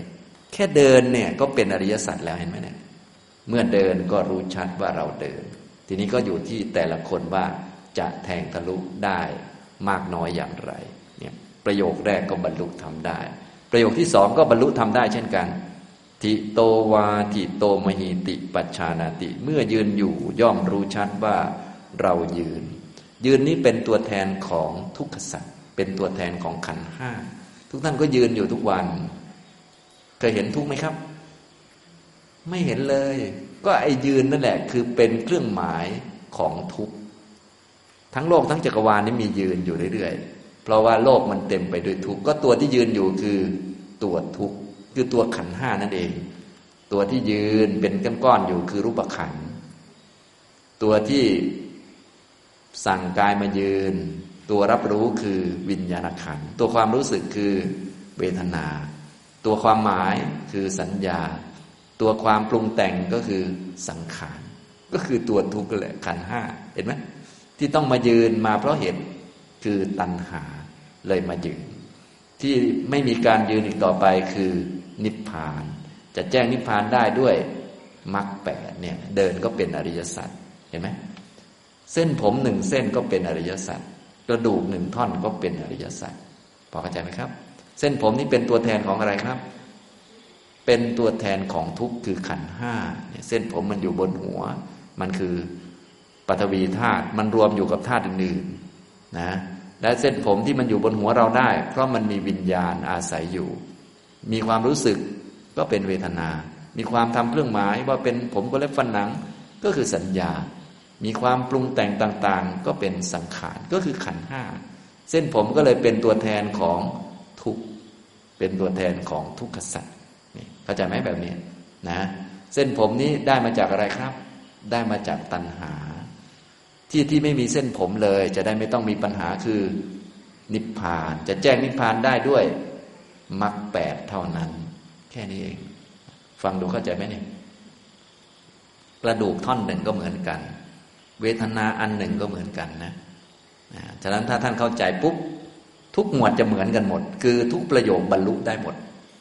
แต่บางท่านนี้สวดตั้งนานไม่บรรลุสักกันอย่างนี้นะเนื่องจากว่ามหาสติปัฏฐานสูตรนี้ พระพุทธเจ้าแสดงไว้ครอบคลุมนะครอบคลุมเพื่อพุทธบริษัททุกจริตทุกอัตยาศัย ถ้าพระองค์แสดงให้เหมาะกับคนบางที พระองค์ก็หยิบเรื่องนี้ไปพูดกับคนนี้ หยิบเรื่อง กระดูกไปพูดคนนี้ก็บรรลุไปเลยนะบางทีหยิบไป ผมก็เล็บฟันหนังไปพูดคนนี้ก็บรรลุไปเลย บางทีหยิบเรื่องความคิดวิตกวิจารไปพูดคนนี้ บรรลุไปเลย ซึ่งเป็นส่วนหนึ่งของในนี้พอเข้าใจไหมครับอ่าฉะนั้นถ้าเราเรียนในนี้เข้าใจวิธีแล้ว เราก็จะเข้าใจหลักปฏิบัติทั้งหมดนะเพียงแต่มันยาวนิดหนึ่งมันยากนิดหนึ่งนะก็ค่อยๆอ่านไป ก็จะเป็นส่วนที่หนึ่งนี้เป็นวิธีการฝึกในหมวดนั้นๆ เมื่อเดินก็รู้ชัดว่าเราเดิน เมื่อยืนก็รู้ชัดว่าเรายืน เมื่อนั่งเมื่อนั่งอยู่ ย่อมรู้ชัดว่าเรานั่งอยู่ ตัวนั่งก็คือกาย ตัวที่สั่งกายมานั่งได้ก็คือ จิต ความรู้สึกตอนนั่งคือเวทนา ความหมายที่เราหมายว่าอ๋อนี้กายอยู่ในอาการนั่ง กายมันรู้ไหมว่ามันนั่ง ใครบอกว่าท่านี้คือท่านั่ง สัญญา เห็นไหมมันมีหมดเลยนะ ตอนนั่งอยู่ก็มีสติก็มีง่วงนอนก็มีขี้เกียจก็มีเหนื่อยก็มีนี่คือสังขารคือขันห้าฉะนั้นตัวที่นั่งอยู่คือขันห้าขันห้าคือทุกขสัตว์ทำไมจึงมีขันห้ามานั่งอยู่นี่ เพราะมีเหตุคือตัณหาเข้าใจไหมครับ ที่ไม่ต้องนั่งคือนิพพาน ท่านขี้เกียจนั่งหรือยังตอนนี้ บางคนขี้เกียจนั่งก็ไปนอนขี้เกียจนอนก็ไปยืนขี้เกียจยืนก็ วนไปวนมาขี้เกียจอยู่ในโลกมนุษย์ก็ไปเป็นเทพหมดอายุเทพก็หล่นตุ๊บนะขี้เกียจอยู่ชาตินี้ หรือเขาไม่ให้อยู่แล้วก็ไปชาติหน้า มันวนไปวนมามันก็อันเดียวกัน ก็คือทุกเหมือนกัน มีแต่ทุกมาทุกไป มีแต่ทุกเกิดทุกดับทั้งนั้นนะนะอย่างนี้ทำนองนี้นะอันนี้พอท่านเข้าใจหมวดนี้ ท่านก็จะเข้าใจหมวดอื่นๆจริง ๆ มันคืออันเดียวกัน เดี๋ยวสักหน่อยไปอ่านเรื่องลมหายใจก็เหมือนกัน เมื่อหายใจเข้ายาวก็รู้ชัดว่า เราหายใจเข้ายาว ไอ้ลมหายใจก็คือธาตุลมวายโยธาตุเราหายใจ ก็คือเป็นตัวแทนของทุกเนี่ยที่มีลมหายใจเข้ายาวออกยาวเนี่ยเป็นตัวแทนของทุกนิพพานมีหายใจไหมไม่มีที่ต้องมาหายใจ เพราะว่ามีตัณหา ตัณหา มีความอยากก็เลยต้องมานั่งหายใจ เราก็หายใจคนอื่นก็หายใจ หายใจนี้เป็น ส่วนหนึ่งของกายเป็นวายโยธาเป็นส่วนหนึ่งของธาตุสี่อันนี้คือรูปนะจิตที่รู้ลมหายใจก็คือวิญญาณ ตอนหายใจมีความรู้สึกอะไร ความรู้สึกก็คือเวทนาทำเครื่องหมายว่าอันนี้หายใจเข้า อันนี้หายใจออก อันนี้หายใจยาว อันนี้หายใจสั้น ลมหายใจมันรู้ไหมว่ามันยาวมันสั้นมันเข้ามันออก มันไม่รู้ คนกำหนดทำเครื่องหมายก็คือสัญญานะ คนที่เป็นสติเป็นตัวปัญญารู้หรือง่วงเหงาเศร้าซึมก็คือสังขารเห็นไหมหายใจเข้าออกก็คือขันห้าเป็นตัวแทนของทุกข์เท่านั้นเองฉะนั้นที่เราหายใจได้อยู่นี่เป็นเครื่องหมายว่าวันหนึ่งเราจะตาย เพราะว่าถ้าจะไม่ตายก็คือต้องไม่มีลมหายใจ ที่ไม่มีลมหายใจมีที่เดียวคือ นิพพานเป็นอมตะฉะนั้นที่เรามีลมหายใจเนี่ย ที่ใดมีลมหายใจที่นั้นมีตายอยู่ ที่นั้นมีเจ็บปวดอยู่ ที่นั้นมีโดนด่าอยู่ ฉะนั้นท่านยังหายใจอยู่ไหม เดี๋ยวโดนด่าเนาะ เดี๋ยวป่วยเนาะ ทุกอย่างมันก็รวมมาหมด ถ้าเราเข้าใจอันหนึ่งปุ๊บทุกอย่างก็จะโยงมาหมด พอเข้าใจไหมครับ ถ้ายังมีสุขเวทนาอยู่ ก็ยังต้องมีป่วยอยู่ ยังต้องโดนด่าอยู่ ที่ไม่มีสุขเวทนา ก็คือนิพพาน อันนั้นไม่มีป่วย ไม่มีเจ็บ ไม่มีโดนด่า เข้าใจไหมครับอย่างนี้ เนี่ยฉะนั้นถ้าเราเข้าใจอันใดอันหนึ่งแล้ว เราก็จะเข้าใจทุกอย่างเลย มันคืออันเดียวกันนะเพราะว่าก็คือตัวเรานั่นแหละ คือขันห้านั่นเอง เพียงแต่จะหยิบอันไหนมาวิเคราะห์หรือมาพิจารณาก่อนพอเข้าใจไหมครับอย่างนี้ จะหยิบลมหายใจมาเป็นตัวตั้งก็ได้ หยิบอิริยาบถมาเป็นตัวตั้งก็ได้ หยิบอันไหนมาเป็นตัวตั้งก็ได้นั่นเองนะอันนี้นะครับ นี่หมวดอิริยาบถนะ บรรยายให้ฟังให้รู้จักวิธีอ่านในหน้าที่หนึ่งร้อยแปดสิบแปดนะหรือว่ากายของเธอเป็นกายที่ตั้งอยู่โดยอาการอย่างใด ๆ ย่อมรู้ชัดซึ่งกายนั้นโดยอาการอย่างนั้นอย่างนั้น เดี๋ยวสักหน่อยเราก็ไปนอนก็อย่าลืม สยาโนวา สยาโนมหิติปชานาติ เมื่อนอนอยู่ย่อมรู้ชัดว่าเรานอนอยู่ การนอนนี้เป็นตัวแทนของอะไรครับ เป็นตัวแทนของการได้พักผ่อน ไม่ตายแล้วมั้งสบายแล้ว ใช่ไหมไม่ใช่ นอนเป็นตัวแทนของทุกขสัตว์เพราะตัวนอนก็คือกายคือรูปขันตัวสั่งกายมานอนก็คือ จิตคือวิญญาณ ความรู้สึกคือเวทนา ความกำหนดเครื่องหมายต่าง ๆ ว่านี่คือการนอน นี่คือกายมันนอนก็คือสัญญานะสติปัญญาหรืออื่น ๆ ที่ปรุงจิตอยู่ ทั้งดีทั้งไม่ดีก็ สังขารคือขันห้าคือทุกขสัตว์การนอนก็เลยเป็นตัวแทนของทุกข์พอเข้าใจไหมครับ ที่ต้องมานอนนี่เพราะอะไรครับ เพราะมีตัณหา ถ้าเบื่อการนอนแล้ว เบื่อการนอนหรือยังครับเนี่ยบางท่านไม่เบื่อ ไม่เบื่อ เมื่อวานก็นอนวันนี้ก็นอนชาติที่แล้วก็นอนชาติต่อไปก็ยังจะนอนอีกลองคิดดูดิมันน่าเบื่อหน่ายนะครับ อย่างนี้นะ ผู้มีปัญญาเนี่ยเขาก็เลยเจริญวิปัสสนาเพื่อให้เกิดความเบื่อหน่ายคลายกำหนัดนั่นแหละ เบื่อที่ต้องมาทำแบบนี้อีก เพราะมันซ้ำไปซ้ำมามันจำเจ ต้องมาหายใจเข้าหายใจออก ต้องมาเดินยืนนั่งนอน ต้องมาทำนั่นทำนี่แล้วก็ตาย แล้วก็ทำใหม่ แล้วก็ตายแล้วก็ทำใหม่ แล้วก็ตายแล้วก็ทำใหม่ วนอยู่นี่เขาเลยเบื่อหน่าย อย่างนี้นะครับทำนองนี้นะ ต่อไป ก็จะเป็นคำว่าอิติแล้วทีนี้นะด้วยวิธีการดังที่ได้กล่าวมาแล้วนี้ ก็จะมีส่วนข้างบนนี้เป็นวิธีการฝึกในหมวดนั้นๆนะครับ ต่อไปหลังอิติก็จะเป็นภายในคือตัวเอง ตัวเราก็เดิน คนอื่นก็เดิน ตัวเราก็ทุกคนอื่นก็ทุกเห็นไหมถ้าเราเข้าใจเราที่เดิน เราก็เข้าใจคนอื่นที่เดิน เข้าใจสุนัขที่เดินทั้งหมด ก็เต็มไปด้วยขันห้าหมดเลยนะไม่มีสุนัขสักตัว แต่ขันนี่เต็มเลยนะมีแต่ขันที่ไม่เที่ยงหมดเลย รูปไม่เที่ยง เวทนาไม่เที่ยง สัญญาไม่เที่ยง สังขารทั้งหลายไม่เที่ยง วิญญาณไม่เที่ยงนะเกิดจากเหตุปัจจัย หมดเหตุปัจจัยก็หมดไปนะที่ไร้เหตุปัจจัยโดยประการทั้งปวงก็มีแต่นิพพานนะฉะนั้นถ้าเราค่อย ๆ ฝึก รู้จักว่าเออมันมีแต่กายเนาะมีแต่รูปเดินไปเดินมา รูปก็เกิดเพราะเหตุปัจจัย พอหมดเหตุก็หมดไป ถ้าหมดเหตุโดยประการทั้งปวงก็นิพพาน ก็ไม่มีอะไร ไม่มีรูปแบบนี้นะนิพพานก็เป็นอสังคตะไม่ต้องขึ้นกับปัจจัย ไม่มีเงื่อนไขปัจจัยอย่างนี้นี่ส่วนที่สองก็คือให้เห็นอริยสัจนะครับ เห็นทุกข์เห็นภายในภายนอกเสมอกันทั้งหมด ทั้งโลกจักรวาลนนี้เต็มไปด้วยทุกข์นะฉะนั้นทุกท่านก็เวลาปฏิบัติก็อย่าลืมตรวจสอบปัญญาตัวเอง ว่าเสมอกันไหมนะเราก็หายใจคนอื่นก็หายใจ เราก็กายคนอื่นก็กาย เราก็รูปคนอื่นก็รูป เราก็ทุกคนอื่นก็ทุกเราก็ขันห้าคนอื่นก็ขันห้าสัตว์ก็ขันห้าเราก็ขันห้าลองดูว่ามันเสมอกันไหม แต่เดิมมันไม่ค่อยเสมอนะ ไม่ค่อยเสมอนี่มันจะเป็นกิเลสนะนึกว่าตนสำคัญกว่าคนอื่นอยู่ด้วยนะเป็นผู้วิเศษวิโสอยู่ด้วย ที่ไหนได้พอๆกันคือทุกเหมือนกัน แล้วก็ไม่เที่ยงเหมือนกันด้วยนะอย่างนี้ค่อยๆดูนะ เกิดเพราะเหตุคือสมุทัยไม่มีเหตุก็ดับไปคือนิโรธ ตัวความรู้คือมรรคฉะนั้นมรรคเนี่ยจะทำอยู่ในกรอบของอริยสัจก็คือรู้ทุกก็คือทั้งภายในภายนอกขันห้าเนี่ย ฉะนั้นท่านไหนรู้ครบขันห้าเนี่ยจึงสมบูรณ์ที่สุดนะขันห้าเดิน ขันห้ายืน ขันห้านอน ขันห้าทำนั่นทำนี่ ส่วนจะเริ่มจากขันในก่อนก็ได้แล้ว แต่เริ่มจากหมวดกายก่อนก็ได้ หมวดเวทนาก็ได้หมวดจิต หรือคนเก่งก็หมวดธรรมเลยก็ได้นะก็มีแต่ขันห้าขันห้าก็มาจากขีด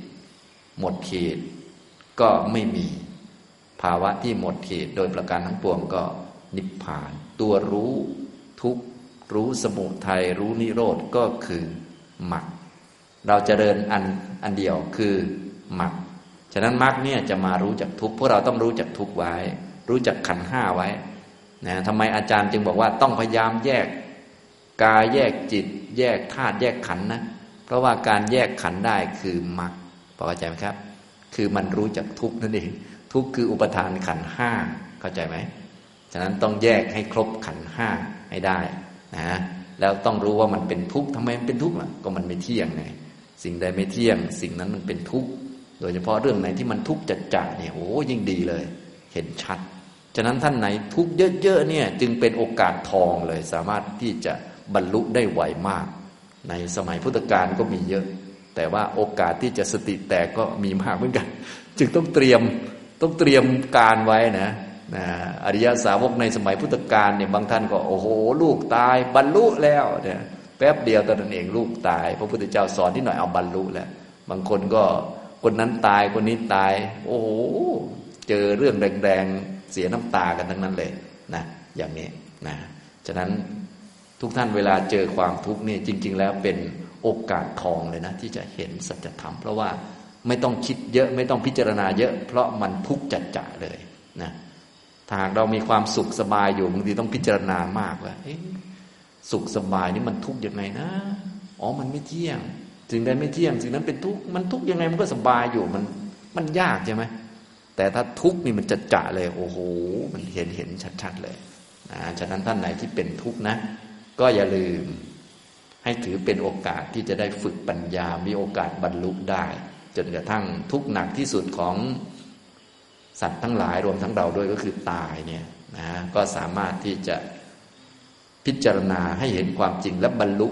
ได้เลยเช่นเดียวกัน แต่ว่าต้องเตรียมไว้ดีๆนะแต่พวกเรามันก็บางที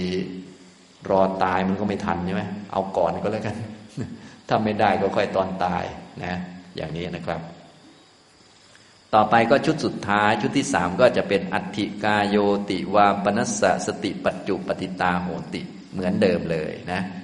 อันหนึ่งสติของภิกษุนั้นเป็นสภาวะที่ตั้งขึ้น เฉพาะหน้าว่า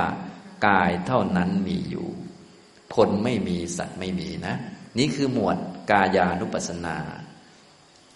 มีสิบสี่ปัปพะนะครับ ทุกท่านก็สามารถไปอ่านได้นะวิธีการเหมือนกันหมดเลยนะครับนะก็เหมือนกับในกายคตาสติที่ พี่อุบาสิกาไก่นำสวดเมื่อสักครู่นี่แหละ แต่ว่าท่านจะมีวิธีฝึกปัญญาไม่เหมือนกัน อันนี้จะฝึก หลังจากมีสติสัมปชัญญะดีแล้ว จะฝึกให้เห็นอริยสัจแล้วก็เพื่อให้ถึงความไม่ยึดมั่นถือมั่นเป็นหลักนะใช้หมวดใดเป็นหลักก็ได้ เป็นเบื้องต้นก็ได้นะครับ ต่อมาเวทนานุปัสสนาอยู่หน้าที่ 214นะก็จะเหมือนกันนะ ปลี่ยนแต่วิธีการหรือว่าเปลี่ยนแต่อารมณ์ท่านเองเวทนานุปัสสนากถันจะพิกเวพิกุเวทนาสุเวทนานุปัสสีวิหรติ ดูก่อนภิกษุทั้งหลายภิกษุเป็นผู้ตามเห็นเนืองๆซึ่งเวทนาในเวทนาทั้งหลายอยู่อย่างไรเล่า อิทัพิกเวพิกขุดูก่อนภิกษุทั้งหลาย ภิกษุในพระศาสนานี้ สุขังวา เวทนัง เวทยมาโน สุขังวา สุขังเวทนัง เวทยามีติปัชานาติ เมื่อเสวยอยู่ซึ่งเวทนาที่เป็นสุข ย่อมรู้ชัดว่าเราเสวยอยู่ซึ่งเวทนาที่เป็นสุข นี่แบบเดียวกันหมดเลยไหมสังเกตไหมครับ เวลามีความสุขก็แค่เปลี่ยนอารมณ์เท่านั้นเองเปลี่ยนจากลมหายใจ เปลี่ยนจากอิริยาบถเป็นความสุข ความสุขคืออะไรครับ คือเวทนาสุข นะเวทนามันเกิดกับอะไร มันเกิดกับจิตนะตัวที่รู้เรียกว่าอันนี้คือเวทนาสุขก็คือสัญญานะเป็นความหมายที่ใส่ให้เวทนา เวทนามันแค่รู้สึก มันไม่รู้หรอกว่ามันคือใคร ตัวที่รู้ว่ามันคือใครใส่ความหมายให้มันว่าสุขมันดีเด่นน่าชอบใจก็คือสัญญา ตัวรักความสุขชอบความสุข หรือว่าสติปัญญาก็เป็นสังขารนะอย่างนี้ความสุขมันเกิดกับจิตจิตก็เกิดกับร่างกายนี้ ครบขันห้าหรือยังครับ ครบแล้วก็คือขันห้านั่นแหละ มันสุข เพียงแต่เอาเวทนาสุขเป็นตัวแทนตัวตั้งเฉยๆเมื่อเวทนาสุขก็รู้ชัดว่า ขันห้าสุขฉะนั้นความสุขนี้เป็นตัวแทนของทุกขสัตว์นั่นเอง ถ้ายังสุขอยู่แสดงว่าสักหน่อยเราจะตาย เข้าใจที่พูดไหมถ้าสุขอยู่สักหน่อยเราจะโดนด่า ถ้าสบายอยู่สักหน่อยเราจะ เหนื่อยจะลำบาก เพราะมันเป็นตัวแทนของทุกขสัตว์เข้าใจไหมครับอย่างนี้ แต่ว่าเอาสุขมาพิจารณานี่มันยากเหมือนกันเนาะงั้นเอาทุกข์ก็แล้วกัน มันก็อันเดียวกันแหละ เปลี่ยนแต่เรื่องมันเฉยๆก็ดูว่าปัญญาเรามากหรือน้อย ก็แบบเดียวกันเนี่ยดุขขังวาเวทนังเวทยมาโน ดุขขังเวทนังเวทยามีติปชานาติ เมื่อเสวยอยู่ซึ่งเวทนาที่เป็นทุกข์ ย่อมรู้ชัดว่าเราเสวยอยู่ซึ่งเวทนาที่เป็นทุกข์ก็แบบเดียวกัน เวทนาทุกข์ความรู้สึกไม่สบาย อึดอัด เจ็บหลังปวดเอว หิวกระหาย อึดอัดในใจเครียดวิตกกังวล หนักเลยหนักอกหนักใจนะ อย่างนี้ใครเสวยครับเนี่ย เวทนามันทุกเวทนาเท่านั้นนะทุกเป็น กายทุกเป็นไหม ไม่เป็นจิตทุกเป็นไหม ไม่เป็น สัญญาก็ทุกไม่เป็น สังขารทั้งหลายก็ทุกไม่เป็น ผู้เสวยความทุกเป็นก็คือเวทนานะเราปวดหัวอย่างนี้เวลาเราพูดภาษาคนเนาะปวดหัว หัวปวดเป็นไหมครับ ไม่เป็นที่ปวดหัวเพราะเวทนาเกิดนะพอพอฟังออกไหมที่ปวดหัวเพราะมีเวทนา เวทนามันเกิด เวทนาเที่ยงไหมไม่เที่ยงเห็นไหมเนี่ยต้องเข้าใจดีๆ เหมือนกับ ปวดท้องเนี่ย ที่ปวดท้องเพราะอะไรครับ เพราะเวทนาเกิด และเวทนาก็ดับท้องก็หายปวดนะอย่างนี้ทำนองนี้ ท้องมันก็เลยปวดไม่เป็นผู้ที่ปวดเป็นก็คือเวทนา ปวดเป็น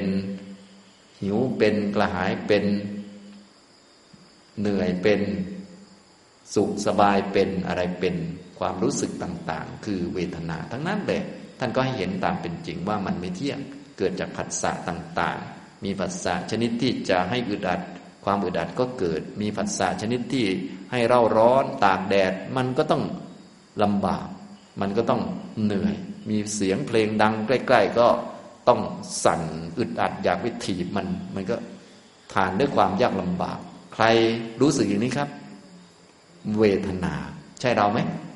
ไม่ใช่นะเวลาไปเดินจงกรมบางทีมีเสียงเพลงอะไรมาบางทีเราก็ พวกนี้บีบคอมันตายซะอะไรก็ว่าไปนะอันนี้ก็เป็นอึดอัด ใครอึดอัดเป็นครับ เวทนาอึดอัดเป็นนะอย่างนี้ส่วนคิดไปบีบคอเขานี่สังขารนะเวทนามันคิดบีบคอชาวบ้านไม่เป็น มันอึดอัดเป็นนะอย่างนี้พอเข้าใจไหมนะอันนี้ส่วนแขนนี่มันไปบีบคอชาวบ้านได้ แต่มันคิดไม่ออกมันเป็นเครื่องมือให้ชาวบ้านเขาเฉยๆนี่คนละตัวหัดแยกแยกอย่างนี้หัดแยกแยก นี่คือหลักก็คือแล้วแต่ว่าจะหยิบอะไรขึ้นมาเป็นหลักในการพิจารณาตอนต้น แต่เชื่อมไปสู่ขันห้าหมดนั่นเองพอเข้าใจไหมครับอย่างนี้ฉะนั้นเวทนานุปัสสนาก็ดูเวทนาความรู้สึก สุขทุกข์อทุกขมสุขนะเกิดจากอามิตรหรือไม่เกิดจากอามิตรอามิตรก็คืออารมณ์ที่กระตุ้นเข้ามา รูปเสียงกลิ่นรสสัมผัส ไม่อิงอามิตรก็คือเรามาปฏิบัติธรรมมุ่งนิพพาน มาปฏิบัติธรรมนี้สุขเกิดขึ้นได้ไหม ได้ ทุกเกิดขึ้นได้ไหม ได้อึดอัดเกิดขึ้นได้ไหม ได้ เฉยๆเกิดขึ้นได้ไหม ได้ ได้หมดแหละสรุปแล้ว เราอยู่ที่บ้านก็สุขได้ อยู่ที่นี่ก็สุขได้ อยู่ที่บ้านทุกได้ไหม ได้ อึดอัดก็ได้ อยู่ที่นี่ทุกได้ไหม ได้ อึดอัดได้ไหม ได้ มันก็ไม่เห็นมีปัญหาอะไรเนี่ยอึดอัดเพราะอะไรครับ เวทนาเกิด แค่นี้เองนะ อย่าให้มันหลอกเรานาน บางท่านอึดอัดเพราะคนนี้อยู่ใกล้ๆ ถ้าคนนี้หายไปหายศีรษะไปดิฉันไม่อึดอัดเนี่ยมันไม่ใช่ อึดอัดเพราะเวทนาเกิดนะต้องกำหนดให้ถูกตัวพอเข้าใจไหมครับอ่าอันนี้ถ้ายังมีอึดอัดเกิดดับได้อยู่ก็แสดงว่าเดี๋ยวสักหน่อยก็ตายแล้วเดี๋ยวสักหน่อยก็เจ็บแล้วสักหน่อยก็ปวดแล้ว เพราะว่านี้คือตัวแทนของขันห้า ขันห้าเป็นที่ตั้งของความทุกข์ทุกประการเนี่ยที่ให้เรากำหนดทั้งในมหาสติปัฏฐานสูตร แค่ให้เราต้องการรู้เท่านี้แหละ อะไรก็ได้เป็นตัวแทนของขันห้าขันห้านำปัญหามาให้ เพื่อให้เราไม่อยากจะไปต่อ ให้เราไม่อยากจะเกิดอีก ให้เราอยากไปนิพพาน แค่นั้นเอง มหาสติปัฏฐานมีเท่านี้ที่เยอะๆเนี่ย มีเท่านี้แหละ หลักของเขา ก็คือให้เราไม่อยากไปต่อ ท่านอยากไปต่อไหมครับ อยากอยากไปต่อชาติหน้าไหมเนี่ยยังยังอยากอยู่อะไรอยู่นี่โอ้ยนี่ต้องมาสติปัฏฐานแล้วนะ ต้องมาวิปัสสนาแล้ว ก็เพื่อจะได้เบื่อหน่าย ไม่อยากไปต่อแล้ว ไม่อยากจะมีชีวิตหน้าแล้วนะฉะนั้นในเมื่อมันเป็นอย่างนี้ก็ต้องมีชีวิตต่อไป เพื่อเจริญมรรคเท่านั้น จะได้จบทีเดียว จะต้องกินข้าวเพื่อเจริญมรรคเท่านั้น ไม่อยากกินต่อไปแล้ว ถ้ากินต่อไปมันก็กินกินอยู่นั่นแหละ มันเป็นตัวแทนของทุกไงไอ้ทานอาหารเนี่ย มันไม่ใช่ตัวแทนของอะไรนะ มันเป็นตัวแทนของทุกขสัตว์เท่านั้นเองพอเข้าใจไหมครับ อันนี้นะเนี่ยค่อยๆ พิจารณาไปเรื่อยๆ ท่านก็จะอ่านได้เข้าใจนะพระพุทธเจ้าของเราก็แสดงแบบละเอียดแล้วนะละเอียดยิบเลยนะครับนะนะแสดงเป็นสามช่วงแบบเมื่อสักครู่ที่ผมอธิบายไปแล้ว เบื้องต้นก็แสดงวิธีการ ฝึกให้มีสติปัญญา โดยอาศัยเวทนาแยกแยะ ต่อมาก็ให้เห็นสัจธรรมอยู่ในหน้าที่ 217 เห็นไหมอิติด้วยวิธีการดังที่ได้กล่าวมาแล้วนี้นะโดยวิธีนี้นะ ก็อัจฉตังภายในคือตัวเอง เวลาเกิดความสุขเกิดขึ้นนะเวลาเรารู้สึกสุข คือใครสุขครับ เวทนา เวลาคนอื่น สุขคือใคร ก็เวทนาเหมือนกันนะเวลาสุนัขสุขคือใคร เวทนาเหมือนกัน เวลาเทวดาสุขคือใคร คือเวทนาเหมือนกัน มันต่างกันตรงไหนเนี่ย มันไม่ต่างกันนะ ทั้งภายในทั้งภายนอก คือทุกขสัตว์นั่นเอง เป็นตัวแทนของทุกข์ฉะนั้นทั้งโลกทั้งจักรวาลก็เลยเต็มไปด้วยทุกข์เห็นไหมพระอรหันต์ท่านเลยว่าอย่างนี้ ส่วนเราก็ค่อยๆว่าเนาะค่อย ๆ ว่าตามท่านนะว่าให้ถูกนะถ้าว่าตามพระอรหันต์ถูกแน่นอน ส่วนจะเห็นจริงเมื่อไหร่ก็อีกเรื่องหนึ่งค่อย ๆ เห็นไปเรื่อยๆนะเนี่ยภายในคือตัวเอง ภายนอกคือผู้อื่น ภายในภายนอกคือทุกขสัตว์ทั้งจักรวาลเลยมีแต่เวทนาที่ไม่เที่ยง เวทนาที่เที่ยงมีไหมไม่มีเลย ไปอยู่ที่ไหนก็หนีเวทนาไม่พ้นนะ อยู่ที่นี่ก็หนีทุกข์ไม่พ้นหนีความรู้สึกดัดไม่พ้นอยู่ที่บ้านก็หนีไม่พ้น ไปอยู่บนฟ้าบนอากาศก็หนีไม่พ้น เพราะมันคือทุกข์ ที่พ้นจากทุกมีอันเดียวคือ นิพพาน จะรู้นิพพานได้ด้วยมรรคแปดนี่เห็นไหมแค่พูดเวทนามาตัวเดียวเนี่ย พูดสุขทุกอันเดียวก็ อริยสัจสี่ได้เลย คนที่เขาคล่องเขาก็พูดอะไรขึ้นมาเขาก็ จิตก็น้อมไปสู่อริยสัจสี่เลยนะจิตที่น้อมไปสู่อริยสัจสี่ก็คือจิตที่เจริญมรรคจิตที่รู้จักทุกนี่คือมรรครู้จักสมุทัยนี่คือมรรครู้จักนิโรดนี่คือมรรค ห็นไหมนี่คือมรรคการเจริญมรรคมันจะวนอยู่ในเรื่องของอริยสัจสี่พอเข้าใจไหมครับเนี่ยท่านก็จะบอกวิธีเห็นไหมพอสติสัมปชัญญะดีแล้ว ก็มาดูภายในภายนอกคือทุกขสัจมาดูความเกิด อันนี้คือสมุทัยมาดูความดับคือนิโรธตัวดูคือมรรคเนี่ยเราฝึกตัวดู ฝึกตัวรู้ องค์มรรคยิ่งเยอะเนี่ยตอนแรกแค่สามตัวก็พอทำได้แล้วทีนี้พอเพิ่มสมาธิมาด้วยก็ยิ่งชัดใหญ่ เพิ่มใส่ใจสังกัปปะมาด้วย แง่มุมพลิกแง่มุมนั้นมุมนี้เพิ่มความคิดมาด้วย ก็ช่วยให้เห็นชัดขึ้น ศีลดีขึ้นอีก เพิ่มกันเข้ามาก็ทะลุได้อย่างนี้นะครับ นี่ก็เป็นส่วนของการเห็นสัจธรรม ต่อมาก็สรุปเหมือนกัน เหมือนเดิมหน้า 218 อัติเวทนาติวาปนัสสะ สติปัจจุปฏิตาโหติแบบเดียวกันเลย บอกว่า อันหนึ่งสติของภิกษุนั้นเป็นสภาวะที่ตั้งขึ้นเฉพาะหน้าว่า เวทนาเท่านั้นมีอยู่ คนมีไหมครับ ไม่มีสัตว์ก็ไม่มี ผู้หญิงผู้ชายก็ไม่มี สิ่งที่มีก็คือ เวทนา สุขมีทุกมี เฉยเฉยมี อึดอัดมี เปรี้ยวหวานมันเค็มมี เจ็บปวดมี หิวกระหายมี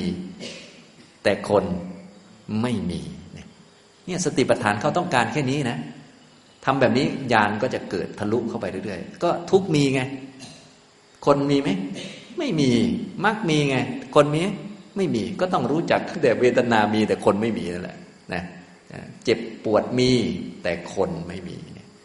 สติปัฏฐานจึงจะทำให้รู้อันนี้ ไม่งั้น คนมันจะโผล่มา มันมาจากไหน มันมาจากกิเลส มาจากความเห็นผิด ความเห็นผิดกิเลสเกิดขึ้นนี่มันมาจากไม่มีมรรคไปฆ่ามันเฉยๆพอเข้าใจไหมมันไม่ได้มีจริงจังอะไรหรอกเราของเรานะมันเป็นกิเลสโผล่มาเฉยๆที่กิเลสมันโผล่มาต่าง ๆ นี่เป็นเพราะไม่มีมรรคไปฆ่ามันเฉยๆพอเข้าใจไหมครับ มันไม่ได้มีตัวตนอะไรมากมาย มันมีเมื่อมันเกิดเท่านั้นแหละเหมือนโมโหอย่างที่ผมบอกนะมันไม่ได้เกิด เพราะว่าเขาด่าเราหรอก มันโมโห เพราะความโมโหเกิดเฉยๆนะ ที่มันเกิดเพราะมันไม่มีมรรคไปฆ่ามัน ถ้ามีมรรคไปฆ่ามันแล้ว ต่อให้คนด่าเราเป็นพันคนเราก็ไม่โมโหหรอก เพราะมันไม่เกิดเท่านั้นแหละ ฟังเข้าใจไหมแบบนี้อ่าอย่างนี้บางท่านก็ถูกมันหลอกนะ เอ๊โมโห เพราะเขาว่าเรา ฉะนั้นเราต้องหาวิธีไม่ให้เขาว่าเราเป็นไงครับ โมโหกว่าเดิมอีกโมโหตัวเองอีกทีนี้ วุ่นอยู่อย่างนั้นนะอันนี้นะค่อย ๆ ฝึกไปเนาะฉะนั้นถ้าทำตามสติปัฏฐานเนี่ย เราจะได้ปัญญาทะลุเลย ทะลุปลุกโปร่ง นะผมจึงบอกว่าในมหาสติปัฏฐานสูตรเนี่ยมีประโยคที่ทำให้เราบรรลุได้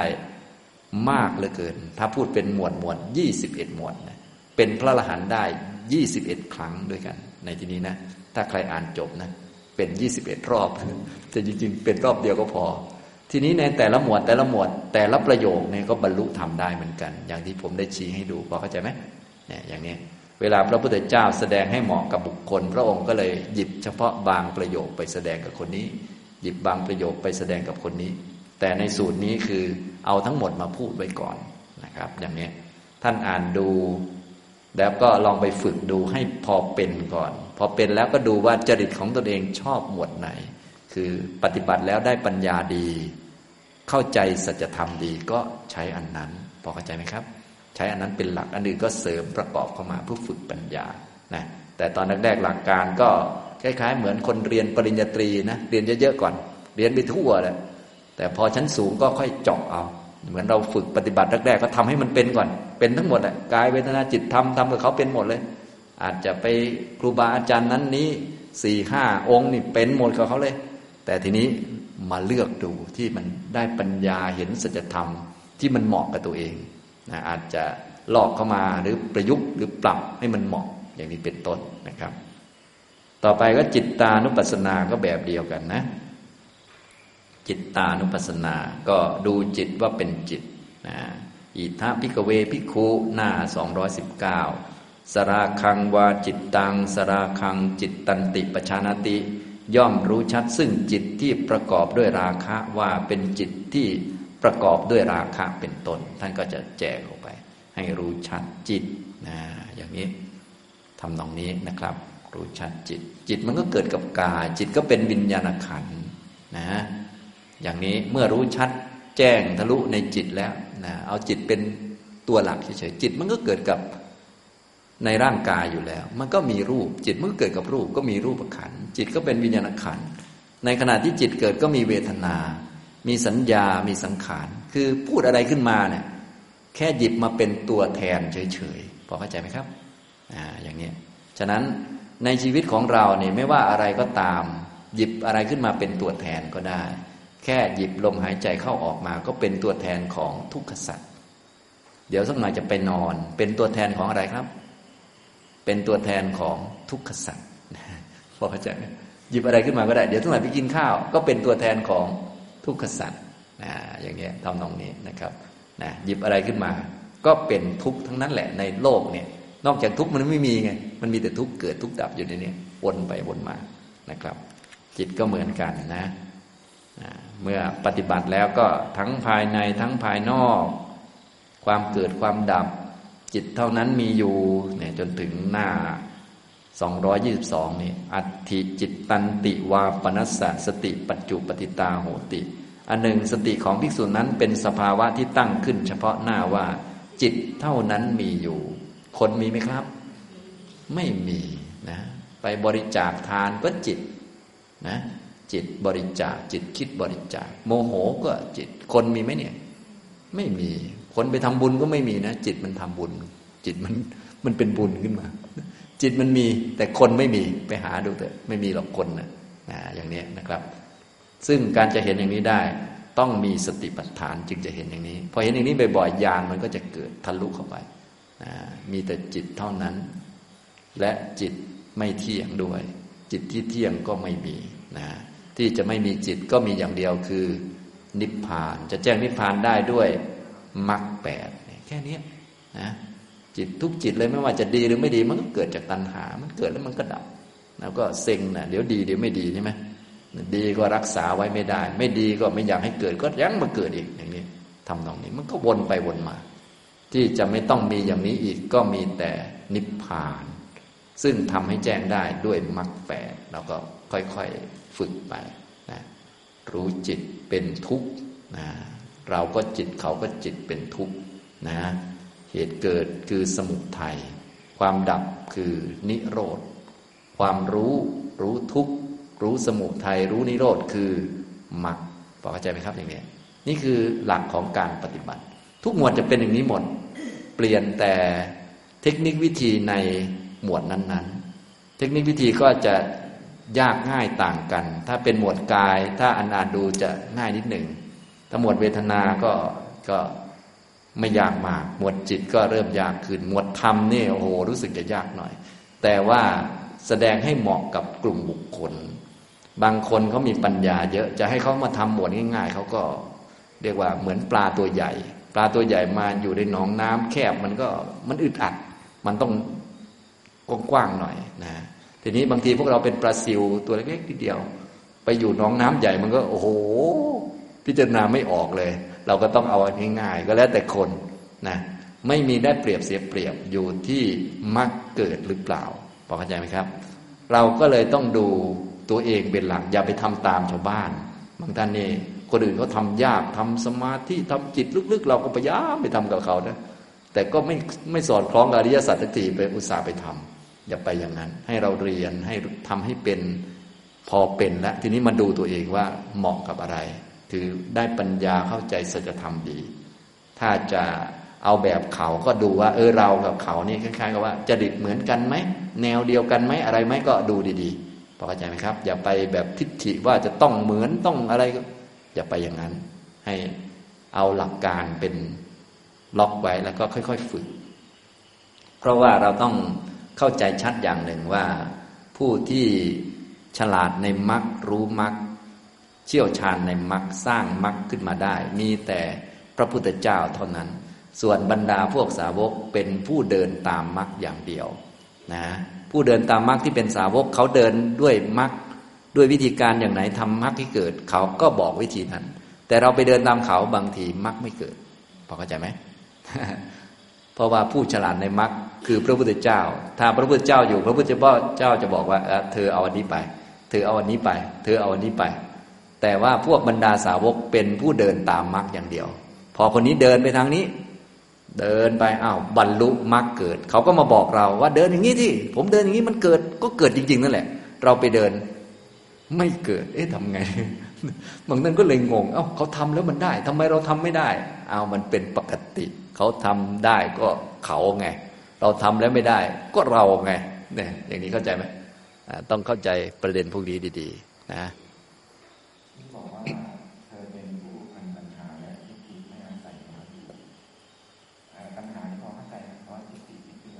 ทิฏฐิคือความคิดความเห็นของเรา ความยึดถือของเราแหละนะตัณหาคือความอยาก ความคาดหวังต้องการ ความเอาแต่ใจอำเภอใจ ตัณหาคืออำเภอใจ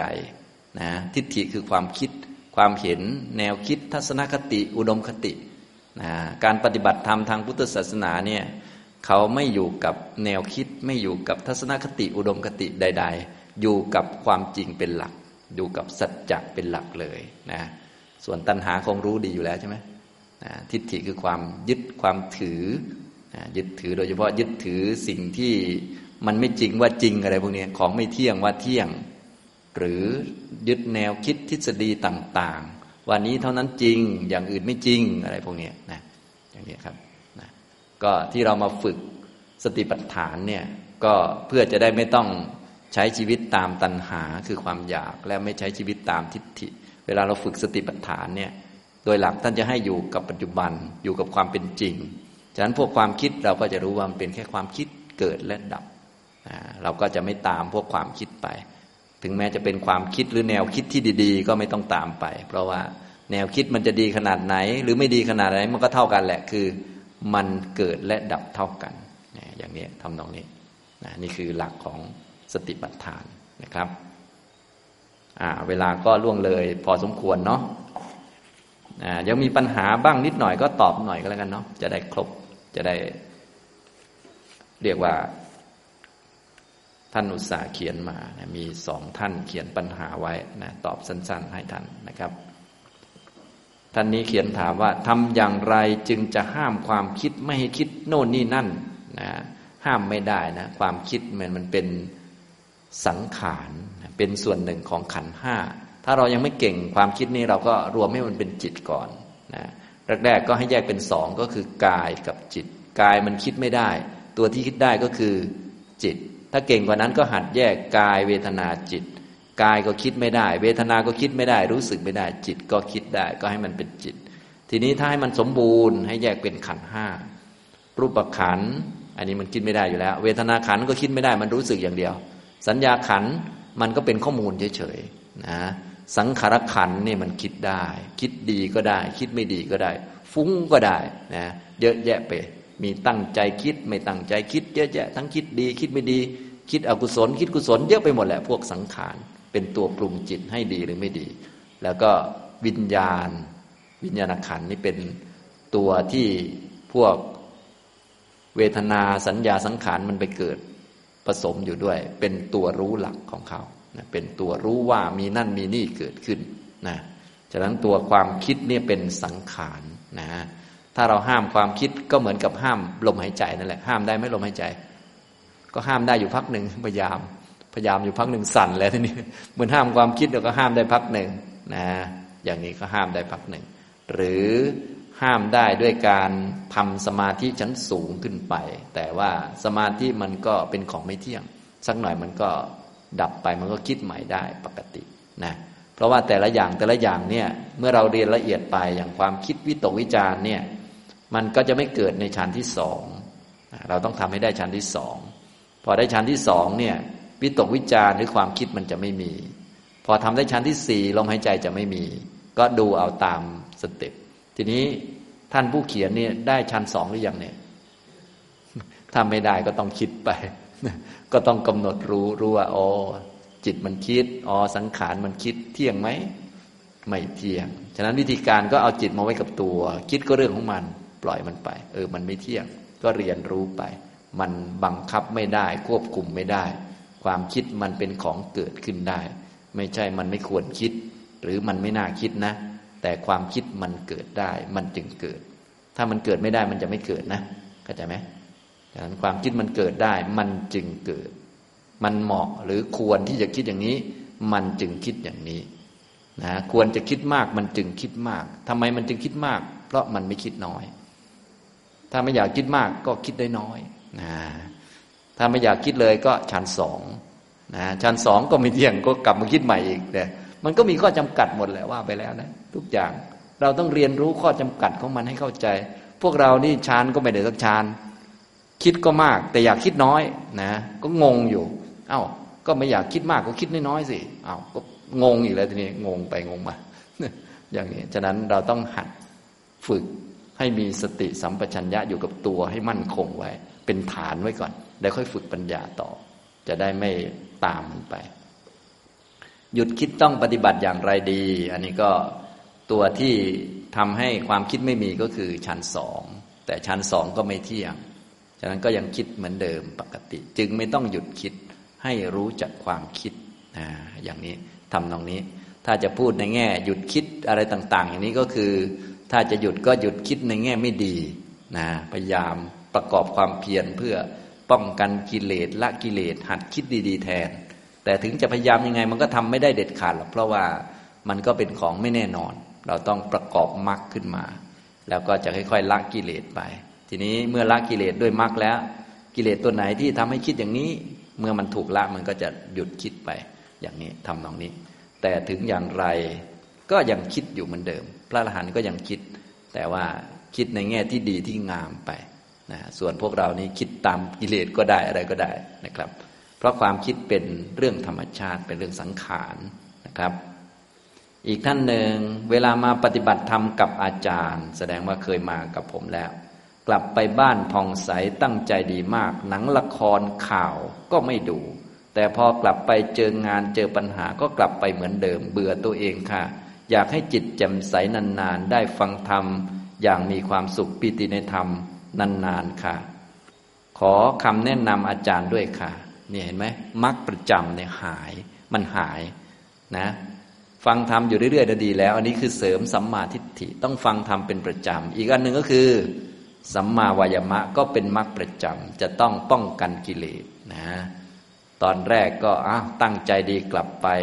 หนังละครข่าวไม่ดู ดีไหมครับเนี่ยอันนี้ดีโอเคนะอย่างนี้แต่พอไปนานๆ เจองานเจอปัญหาอะไรต่อมีอะไรก็ถล่มแหลกเลย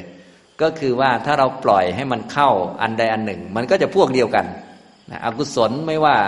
จะเกิดจากเรื่องอะไร มันก็เกิดที่จิตอันเดียวกัน มันเปลี่ยนอารมณ์เฉยๆ ฉะนั้นถ้าเราปล่อยเรื่องใดเรื่องหนึ่ง อย่างเช่น หนังละครเราไม่ดู แต่พูดเรื่องชาวบ้านก็เหมือนกันนะอย่างนี้บางท่านเอาละไม่ไม่นอนเยอะแล้ว แต่กินเยอะก็เหมือนกัน เพราะว่ากิเลสมันเกิดกับจิตนะฉะนั้นถ้าปล่อยมันเรื่องใดเรื่องหนึ่ง มันก็จะเหลวเลยพอเข้าใจไหมครับ ทุกท่านก็เลยต้องระวังนะ อย่าปล่อยไปอันใดอันหนึ่ง ต้องเพียรป้องกันกิเลส เพียรละกิเลสอันนี้ฝ่ายกิเลสนะ ต่อไปฝ่ายกุศล เพียรทำกุศลที่ยังไม่เกิดให้มันเกิด แล้วเพียรรักษาไว้นะครับ ต้องมีองค์มรรคประจำสามตัวอยู่เสมอก็จะพอไปได้ จนกระทั่งสามารถปฏิบัติได้ทุกที่เลย ต้องพยายามฝึกให้ได้ทุกที่ ไม่ว่าอยู่ที่บ้านหรือในคอร์สปฏิบัติ ให้มีการปฏิบัติ เท่ากัน อันนี้คือที่ถูกที่สุดคือเป็นอย่างนั้น ถ้าเรารู้สึกว่าที่บ้านกับในคอร์สมันยังไม่เท่ากัน อันนี้คือจิตของเรายังยังไม่ถูกต้องในการปฏิบัติเรียกว่ามันยังแยกแยะอยู่ มันยังแบบแยกกัน โอ้ อันนี้ เข้าคอร์สตั้งใจปฏิบัติ ไม่เข้าคอร์สก็ปล่อยปล่อยหน่อยอะไรประมาณนี้มันยัง